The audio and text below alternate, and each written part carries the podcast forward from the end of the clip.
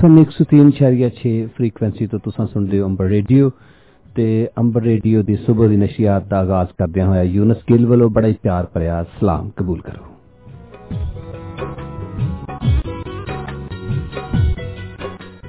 ਸਾਮਾਈਨ, ਜਿਵੇਂ ਤੁਸੀਂ ਸਾਰੇ ਜਾਣਦੇ ਹੋ, ਅੱਜ ਦਿਨ ਐਤਵਾਰ ਦਾ ਤੇ ਮਾਹੇ ਸਤੰਬਰ ਦੀ 23 ਤਾਰੀਖ ਤੇ ਸਾਨੇ 2012 ਤੇ ਸਟੂਡੀਓ ਦੀ ਕੜੀ ਦੇ ਮੁਤਾਬਕ ਵਕਤ ਹੋਇਆ ਚਾਹੁੰਦਾ ਠੀਕ 8:05 ਤੇ 5 ਮਿੰਟ।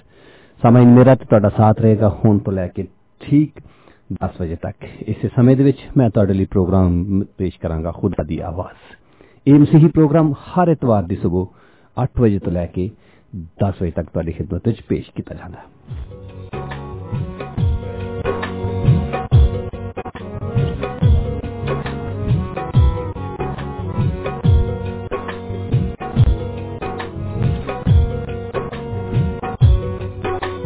ਸਾਮਾਈਨ ਇਹ ਮਸੀਹੀ ਪ੍ਰੋਗਰਾਮ ਕੁਝ ਇਸ ਤਰ੍ਹਾਂ ਰਹੇਗਾ ਸਭ ਨੂੰ ਪਹਿਲੂ ਪੇਸ਼ ਕੀਤੇ ਜਾਣਗੇ ਹਮਦੋ ਸਨਾ ਦੇ ਗੀਤ। ਤੇ ਹਮਦੋ ਸਨਾ ਦੇ ਗੀਤਾਂ ਤੋਂ ਬਾਅਦ ਖੁਤਲਾਬ ਤੇ ਕਲਾਮੇ ਪਾਕ ਯਾਨੀ ਬਾਈਬਲ ਮੁਕੱਦਸ ਦੇ ਵਿੱਚੋਂ ਬਿਰਤ ਪੜਿਆ ਜਾਵੇਗਾ।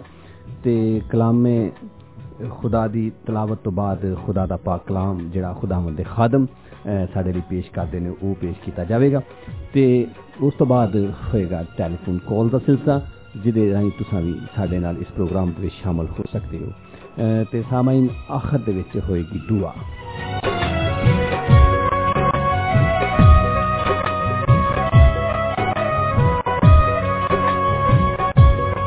ਆਖਰੀ ਦੁਆ ਦਾ ਖਾਸ ਸਿਲਸਿਲਾ ਇਸ ਮਕਸਦ ਲਈ ਕੀਤਾ ਜਾਂਦਾ ਤਾਂ ਜੋ ਉਹਨਾਂ ਲੋਕਾਂ ਵਾਸਤੇ ਦੁਆ ਕੀਤੀ ਜਾਵੇ ਜਿਹੜੇ ਪਰੇਸ਼ਾਨ ਹਾਲ ਨੇ ਕਿਸੇ ਬਿਮਾਰੀ ਕਿਸੇ ਦੁੱਖ ਕਿਸੇ ਪਰੇਸ਼ਾਨੀ ਦਾ ਸ਼ਿਕਾਰ ਨੇ ਤੇ ਸਾਮਾਈਨ ਦੁਆ ਕਰਾਉਣ ਵਾਸਤੇ ਕਿਸੇ ਦੀਨ ਧਰਮ ਮਜ਼ਹਬ ਤੇ ਫਿਰਕੇ ਦੀ ਕੋਈ ਕਹਿਤ ਨਹੀਂ ਸਿਰਫ ਈਮਾਨ ਦੀ ਲੋੜ ਹੈ ਜੇ ਤੁਸੀਂ ਈਮਾਨ ਰੱਖਦੇ ਹੋ ਕਿ ਖੁਦਾਮ ਯਿਸੂ ਅਲ ਮਸੀਹ ਦੇ ਨਾਂ ਨਾਲ ਤੁਹਾਨੂੰ ਸ਼ਫਾ ਮਿਲ ਸਕਦੀ ਹੈ ਤੇ ਜ਼ਰੂਰ ਆਣਾ ਤੇ ਅਸਾਂ ਤੁਹਾਡੇ ਵਾਸਤੇ ਜ਼ਰੂਰ ਦੁਆ ਕਰਾਂਗੇ ਇਹ ਮੁਨਾਜਾਤ ਜਦੋਂ ਖੁਦਾ ਦੇ ਹਜ਼ੂਰ ਜਾਂਦੀ ਹੈ ਤੇ ਉਹ ਆਪਣਾ ਅਸਰ ਜ਼ਰੂਰ ਰੱਖਦੀ ਹੈ ਤੇ ਇੱਕ ਵੇਲਾ ਆਂਦਾ ਹੈ ਜਦੋਂ ਖੁਦਾ ਸਾਨੂੰ ਸਾਡੀਆਂ ਮੁਸ਼ਕਲਾਂ ਚੋਂ ਕੱਢ ਲੈਂਦਾ ਹੈ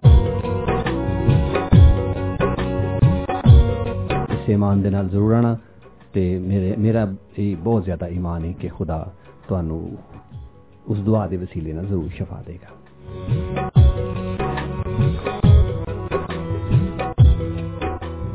ਸਾਮਾਈਨ ਇਸ ਪ੍ਰੋਗਰਾਮ ਦੇ ਵਿੱਚ ਜਿਵੇਂ ਅਸਾਂ ਹਿੱਸਾ ਬਣਦੇ ਹਾਂ ਸਵੇਰ ਸਵੇਰੇ ਉੱਠ ਕੇ, ਤੇ ਇਸੇ ਤਰ੍ਹਾਂ ਤੁਸੀਂ ਵੀ ਇਸ ਪ੍ਰੋਗਰਾਮ ਦਾ ਹਿੱਸਾ ਬਣ ਸਕਦੇ ਹੋ। ਇਸ ਪ੍ਰੋਗਰਾਮ ਦਾ ਹਿੱਸਾ ਬਣਨ ਲਈ ਜਾਂ ਦੁਆ ਕਰਾਉਣ ਲਈ ਤੁਹਾਨੂੰ ਕਾਲ ਕਰਨਾ ਪੜੇਗਾ। ਸਟੂਡੀਓ ਦੇ ਨੰਬਰ ਉੱਤੇ, ਸਟੂਡੀਓ ਦਾ ਨੰਬਰ ਹੈ 01922722707 ਤੇ ਇਸੇ ਤਰ੍ਹਾਂ ਅਗਰ ਸਾਮਾਈਨ ਤੁਸੀਂ ਸਕਾਈਪ ਯੂਜ਼ਰ ਹੋ, ਤੇ ਸਕਾਈਪ ਦੇ ਉੱਤੇ ਤੁਹਾਡਾ ਆਈਡੀ ਹੈ, ਤੇ ਸਾਨੂੰ ਉਹਦੇ ਤੇ ਐਡ ਕਰੋ। ਖੁਦਾ ਕੀ ਆਵਾਜ਼ ਦਿਓ। ਤੇ ਜੇ ਤੁਸੀਂ ਪ੍ਰੋਗਰਾਮ ਹੁਣ ਸੁਣ ਰਹੇ ਹੋ, ਤੇ ਠੀਕ ਹੈ, ਅਗਰ ਨਹੀਂ ਸੁਣ ਰਹੇ, ਤੇ ਲੌਗਇਨ ਕਰੋ www.khudakiawaz.com ਤੇ ਇਸ ਪ੍ਰੋਗਰਾਮ ਇਸ ਵੈਬਸਾਈਟ ਦੇ ਰਾਹੀਂ ਤੁਸੀਂ ਇਸ ਪ੍ਰੋਗਰਾਮ ਨੂੰ ਲਾਈਵ ਸੁਣ ਸਕਦੇ ਹੋ।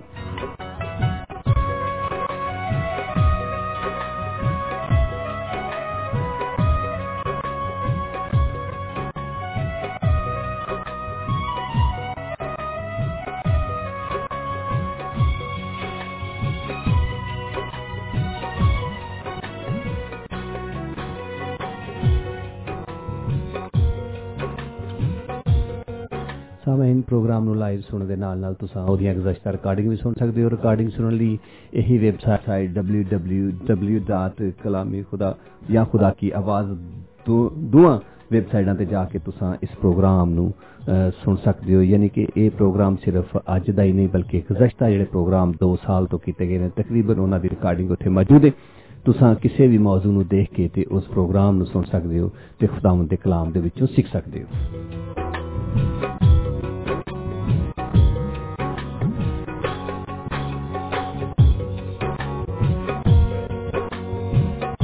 ਸਾਮਾਈਨ ਅਗਰ ਤੁਸੀਂ ਮੋਬਾਈਲ ਫੋਨ ਯੂਜ਼ਰ ਹੋ ਤੇ ਮੋਬਾਈਲ ਫੋਨ ਦੇ ਉੱਤੇ ਐਪਲੀਕੇਸ਼ਨ ਡਾਊਨਲੋਡ ਕਰੋ। ਖੁਦਾ ਕੀ ਆਵਾਜ਼। ਔਰ ਖੁਦਾ ਕੀ ਆਵਾਜ਼ ਇਸ ਐਪਲੀਕੇਸ਼ਨ ਨੂੰ ਡਾਊਨਲੋਡ ਕਰਨ ਤੋਂ ਬਾਅਦ ਤੁਸੀਂ ਸਾਡੇ ਇਹਨਾਂ ਪ੍ਰੋਗਰਾਮਾਂ ਦੀ ਰਿਕਾਰਡਿੰਗ ਨੂੰ ਸੁਣ ਸਕਦੇ ਹੋ। ਕੋਈ ਵੀ ਮੋਬਾਈਲ ਫੋਨ ਅਗਰ ਤੁਸੀਂ ਰੱਖਦੇ ਹੋ, ਅਗਰ ਤੁਹਾਡੇ ਕੋਲ ਆਈਫੋਨ ਹੈ ਜਾਂ ਤੁਹਾਡੇ ਕੋਲ ਬਲੈਕਬੈਰੀ ਹੈ ਜਾਂ ਤੁਹਾਡੇ ਕੋਲ ਐਂਡਰਾਇਡ ਫੋਨ ਯੂਜ਼ਰ ਹੋ ਤੁਸੀਂ ਤੇ ਤੁਸੀਂ ਕਿਸੇ ਵੀ ਦੇ ਉੱਤੇ ਤੁਸੀਂ ਇਹਦੀ ਐਪ ਸਟੋਰ ਤੋਂ ਜਾ ਕੇ ਤੁਸੀਂ ਇਹਦੀ ਐਪਲੀਕੇਸ਼ਨ ਡਾਊਨਲੋਡ ਕਰੋ ਤੇ ਐਪਲੀਕੇਸ਼ਨ ਡਾਊਨਲੋਡ ਕਰਨ ਤੋਂ ਬਾਅਦ ਤੁਸੀਂ ਇਸ ਪ੍ਰੋਗਰਾਮ ਨੂੰ ਸੁਣ ਸਕਦੇ ਹੋ।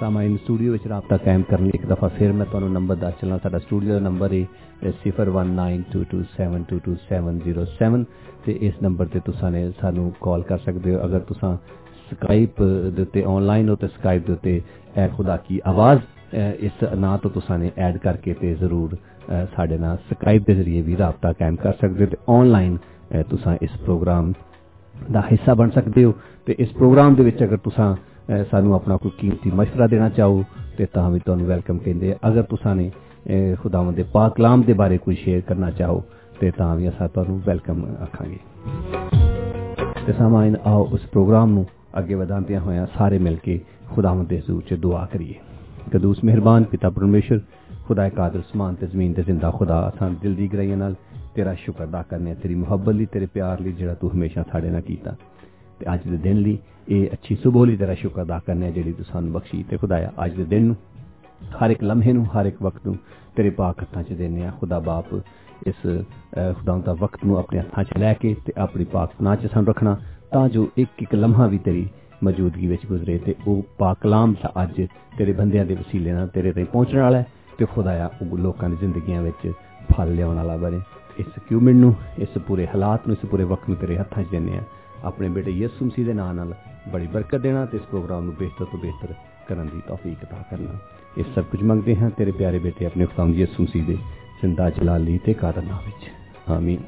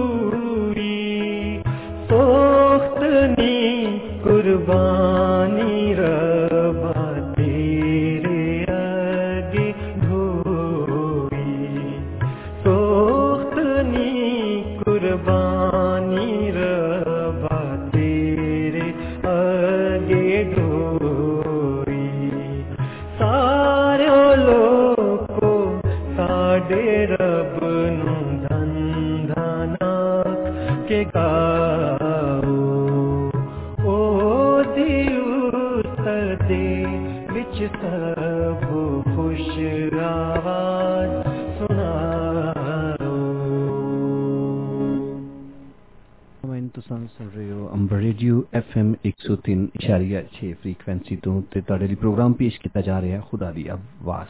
ਤੇ ਇਹ ਪ੍ਰੋਗਰਾਮ ਹਰ ਇਤਵਾਰ ਦੀ ਸਵੇਰ 8 ਵਜੇ ਤੋਂ ਲੈ ਕੇ 10 ਵਜੇ ਤੱਕ ਤੁਹਾਡੀ ਖidmat ਵਿੱਚ ਪੇਸ਼ ਕੀਤਾ ਜਾਂਦਾ ਹੈ। ਤੇ ਸਾਮਾਈਨ ਸਾਡੇ ਨਾਲ ਖੁਦਾਵੰਦ ਦੇ ਖਾਦਮ ਆਲੇ ਜਨਾਬ ਪਾਸਟਰ ਲੂਥਰ ਫਿਆਜ਼ ਸੈਮੂਲ ਸਾਹਿਬ ਵੀ ਸਟੂਡੀਓ 'ਚ ਮੌਜੂਦ ਨੇ ਤੇ ਮੈਂ ਉਹਨਾਂ ਨੂੰ ਵੀ ਜੀ ਆਇਆਂ ਨੂੰ ਆਖਦਿਆਂ ਹੋਇਆਂ ਸਲਾਮ ਅਰਜ਼ ਕਰਨਾ। ਸ਼ੁਕਰੀਆ ਯੂਨਸ ਸਾਹਿਬ ਤੇ ਸ਼ੁਕਰੀਆ ਰਮੇਲ ਸਾਹਿਬ ਤੇ ਮੈਂ ਤੁਹਾਨੂੰ ਤੇ ਸਾਰਿਆਂ ਸੁਣਨ ਵਾਲਿਆਂ ਨੂੰ ਖੁਦਾਵੰਦ ਯਿਸੂ ਮਸੀਹ ਦੇ ਵਿੱਚ ਇਸ ਨਵੇਂ ਦਿਨ ਦੀ ਮੁਬਾਰਕਬਾਦ ਦੇਣਾ ਔਰ ਸਲਾਮ ਪੇਸ਼ ਕਰਨਾ ਜੀ ਭਾਈ ਸਾਹਿਬ ਬਹੁਤ ਬਹੁਤ ਸ਼ੁਕਰੀਆ ਕਿ ਤੁਸੀਂ ਨੇ ਪ੍ਰੋਗਰਾਮ ਦੇ ਵਿੱਚ ਤਸ਼ਰੀਫ ਲਿਆਏ ਤੇ ਇਸ ਪ੍ਰੋਗਰਾਮ ਦੀ ਅੱਜ ਫੇਰ ਜ਼ੀਨਤ ਬਣੇ ਤੇ ਮੇਰੇ ਖਿਆਲ 'ਚ ਕਾਫੀ ਦਿਨ ਤੁਸੀਂ ਛੁੱਟੀਆਂ ਤੇ ਰਹੇ ਹੋ ਤੇ ਖੂਬ ਇੰਜੋਏ ਕੀਤਾ ਹੈਗਾ ਨਹੀਂ ਛੁੱਟੀਆਂ ਨਹੀਂ ਗਈਆਂ ਸਨ। ਮੈਂ ਕਿਸੇ ਹੋਰ ਜਗ੍ਹਾ ਬਿਜ਼ੀ ਸਾਂ। ਜ਼ਿਆਦਾ ਯਾਨੀ ਕਿ ਬਿਜ਼ੀ ਸੇ ਦੇ ਨਾਲ ਜੀ, ਜੀ ਚਲੋ ਠੀਕ ਹੈ ਖੁਦਾ ਨੇ ਸਾਰੇ ਕੰਮ ਠੀਕ ਠਾਕ ਕੀਤੇ ਹਨ ਆ ਰੇਡੀਓ ਪਾਕਿਸਤਾਨ ਤੇ ਟੈਲੀਵਿਜ਼ਨ ਪਾਕਿਸਤਾਨ ਤੋਂ ਅੱਜ ਕੱਲ੍ਹ ਇੱਕ ਸ਼ੇਰ ਬੜਾ ਚਲਾ ਰਹੇ ਨੇ ਜੀ ਜੀ। ਕਿ اس نے میں بھول گیا شاید کہ مکتب عشق کا دستور نکالا دیکھا۔ اس نے چھٹی نہ جس نے سبق یاد کیا کچھ اس طرح کا جی، جی۔ سے سبق کی خدمت دا تھی وہ پھر اچھی چھٹی نہیں دی۔ چھٹی نہیں۔ واقعی پاس پاسا پسا نے ٹھیک آکھیا کہ واقعی یہ خدمت دے کام دے وچ چھٹی کوئی نہیں۔ ہر وقت بندہ تیار رہندا ہے تاں جو کسی بھی طریقے خدا دی خدمت کر سکے۔ ਤੇ ਸਾਮਾਈਨ ਇਸੇ ਤਰ੍ਹਾਂ ਸਾਡੇ ਨਾਲ ਸਟੂਡੀਓ ਵਿੱਚ ਮੌਜੂਦ ਨੇ ਸਾਡੇ ਸਾਥੀ ਪ੍ਰੈਜ਼ੈਂਟਰ ਜਨਾਬ ਰੋਮੇਲ ਨੂਰ ਸਾਹਿਬ। ਤੇ ਸਾਮਾਈਨ ਮੈਂ ਉਹਨਾਂ ਨੂੰ ਵੀ ਸਟੂਡੀਓ ਵਿੱਚ ਜੀ ਆਇਆਂ ਨੂੰ ਆਖਦਿਆਂ ਆਪਣੇ ਵੱਲੋਂ ਤੇ ਆਪਣੇ ਸਾਰੇ ਸੁਣਨ ਵਾਲਿਆਂ ਨੂੰ ਸਲਾਮ ਅਰਜ਼ ਕਰਨਾ। ਜੀ ਰੋਮੇਲ ਜੀ। ਗੁੱਡ ਮਾਰਨਿੰਗ ਯੂਨਸ ਸਾਹਿਬ ਬਹੁਤ ਬਹੁਤ ਸਲਾਮ। ਜੀ ਰਮੇਲ ਸਾਹਿਬ ਬਹੁਤ ਬਹੁਤ ਸ਼ੁਕਰੀਆ ਕਿ ਤੁਸੀਂ ਵੀ ਸਟੂਡੀਓ 'ਚ ਤਸ਼ਰੀਫ ਲਿਆਏ। ਤੇ ਸਾਮਾਈਨ ਮੇਰੇ ਖਿਆਲ 'ਚ ਵਕਤ ਹੋਣ ਹੋਇਆ ਚਾਹੁੰਦਾ ਕਿ ਅਸਾਂ ਖੁਦਾਵੰਦ ਦੇ ਪਾਕ ਕਲਾਮ ਦੇ ਵਿੱਚੋਂ ਖੁਦਾਵੰਦ ਦੇ ਪਾਕ ਕਲਾਮ ਦੇ ਵਿੱਚੋਂ ਦੀ ਤਲਾਵਤ ਕਰੀਏ ਤੇ ਤਲਾਵਤ ਕਰਨ ਲਈ ਹਸਬੇ ਮਾਮੂਲ ਅਸਾਂ ਜ਼ਬੂਰ ਦੀ ਕਿਤਾਬ ਅ, ਨੂੰ ਜਿਹੜਾ ਅਸੀਂ ਹਿੱਸਾ ਬਣਾਉਂਦੇ ਹਾਂ ਇਸ ਪ੍ਰੋਗਰਾਮ ਦੀ ਅ, ਤੇ ਇਸ ਪ੍ਰੋਗਰਾਮ ਦੇ ਵਿੱਚ ਜ਼ਬੂਰ ਦੀ ਕਿਤਾਬ ਦੇ ਵਿੱਚੋਂ ਅਸਾਂ ਇੱਕ ਜ਼ਬੂਰ ਜ਼ਰੂਰ ਪੜ੍ਹਨੇ ਆ ਤੇ ਆਓ ਸਾਰੇ ਰਲ ਕੇ ਜ਼ਬੂਰ ਨੰਬਰ 10 ਦੀ ਤਲਾਵਤ ਕਰੀਏ। ਤੇ ਰਮੇਲ ਸਾਹਿਬ ਅਗਰ ਤੁਸੀਂ ਮੇਰਾ ਸਾਥ ਦਵੋ ਤੇ ਇੱਕ ਆਇਤ ਮੈਂ ਤੇ ਇੱਕ ਆਇਤ ਇਹ ਤੁਸੀਂ ਇਸ ਜ਼ਬੂਰ ਦੇ ਵਿੱਚੋਂ ਤਲਾਵਤ ਕਰੋ। ਇਸੇ ਤਰ੍ਹਾਂ ਸਾਮਾਈਨ ਅਗਰ ਤੁਸੀਂ ਵੀ ਪ੍ਰੋਗਰਾਮ ਨੂੰ ਸੁਣਦੇ ਹੋਵੇ ਤੇ ਤੁਸੀਂ ਵੀ ਆਪਣੇ ਬਾਈਬਲ ਮੁਕੱਦਸ ਨੂੰ ਕੱਢੋ ਤੇ ਜ਼ਬੂਰ ਦੀ ਕਿਤਾਬ ਵਿੱਚ ਜ਼ਬੂਰ 10 ਕੱਢ ਕੇ ਸਾਡੇ ਨਾਲ ਮਿਲ ਕੇ ਤੇ ਇਹਦੀ ਤਲਾਵਤ ਕਰੋ। ਤੁਸੀਂ ਸ਼ੁਰੂ ਕਰੋ ਪਹਿਲੀ ਆਇਤ ਤੋਂ ਫਿਰ ਮੈਂ ਪੜ੍ਹਨਾ ਅ, ਜੀ ਰਮੇਲ ਸਾਹਿਬ ਮੈਂ ਪਹਿਲੀ ਆਇਤ ਤੋਂ ਸ਼ੁਰੂ ਕਰਨਾ ਤੇ ਸੈਕੰਡ ਤੁਸੀਂ ਇਸੇ ਤਰ੍ਹਾਂ ਹੀ ਅਸੀਂ ਬਾਰੀ-ਬਾਰੀ ਇਹਨਾਂ ਆਇਤਾਂ ਨੂੰ ਪੜ੍ਹਦੇ ਜਾਵਾਂਗੇ। ਖੁਦਾਵੰਦ ਦੇ ਪਾਕ ਕਲਾਮ ਵਿੱਚ ਕੁਝ ਯੂੰ ਲਿਖਿਆ ਹੈ। آئے ہو تو کیوں دور کھڑا رہتا ہے۔ مصیبت کے وقت تو کیوں چپ جاتا ہے۔ شریر کے غرور کے سبب سے غریب کا تندی سے پیچھا کیا جاتا ہے۔ جو منصوبے انہوں نے باندھے ہیں وہ انہی میں گرفتار ہو جائیں۔ کیونکہ شریر اپنی نفسانی خواہش پر فخر کرتا ہے اور لالچی خدامند کو ترک کرتا بلکہ اس کی ایانت کرتا ہے۔ شریر اپنے تکبر میں کہتا ہے کہ وہ باز برس نہیں کرے گا۔ اس کا خیال سراسر یہی ہے کہ خدا نہیں۔ اس کی راہیں ہمیشہ استوار ہیں۔ تیرے احکام اس کی نظر سے واحد و بلند ہیں۔ وہ اپنے سب مخالفوں پر پھنکارتا ہے۔ وہ اپنے دل میں کہتا ہے میں جنبش نہیں کھانے کا۔ پشت در پشت مجھ پر کبھی مصیبت نہ آئے گی۔ اس کا منہ لانت و دگا اور ظلم سے پور ہے۔ شرارت اور بدی اس کی زبان پر ہے۔ وہ دیہات کی کمین گاہوں میں بیٹھتا ہے وہ پوشیدہ مقاموں میں بے گناہ کو قتل کرتا ہے۔ اس کی آنکھیں بیکس کی کھاد میں لگی رہتی ہیں۔ وہ پوشیدہ مقام میں شیر ببر کی طرح دبک کر بیٹھتا ہے اور غریب کے پکڑنے کو گھات لگائے رہتا ہے۔ وہ غریب کو اپنے جال میں پھنسا کر پکڑ لیتا ہے۔ وہ دبکتا ہے وہ جھک جاتا ہے اور بیکس اس کے پہلوانوں کے ہاتھ سے مارے جاتے ہیں۔ وہ اپنے دل میں کہتا ہے خدا بھول گیا ہے۔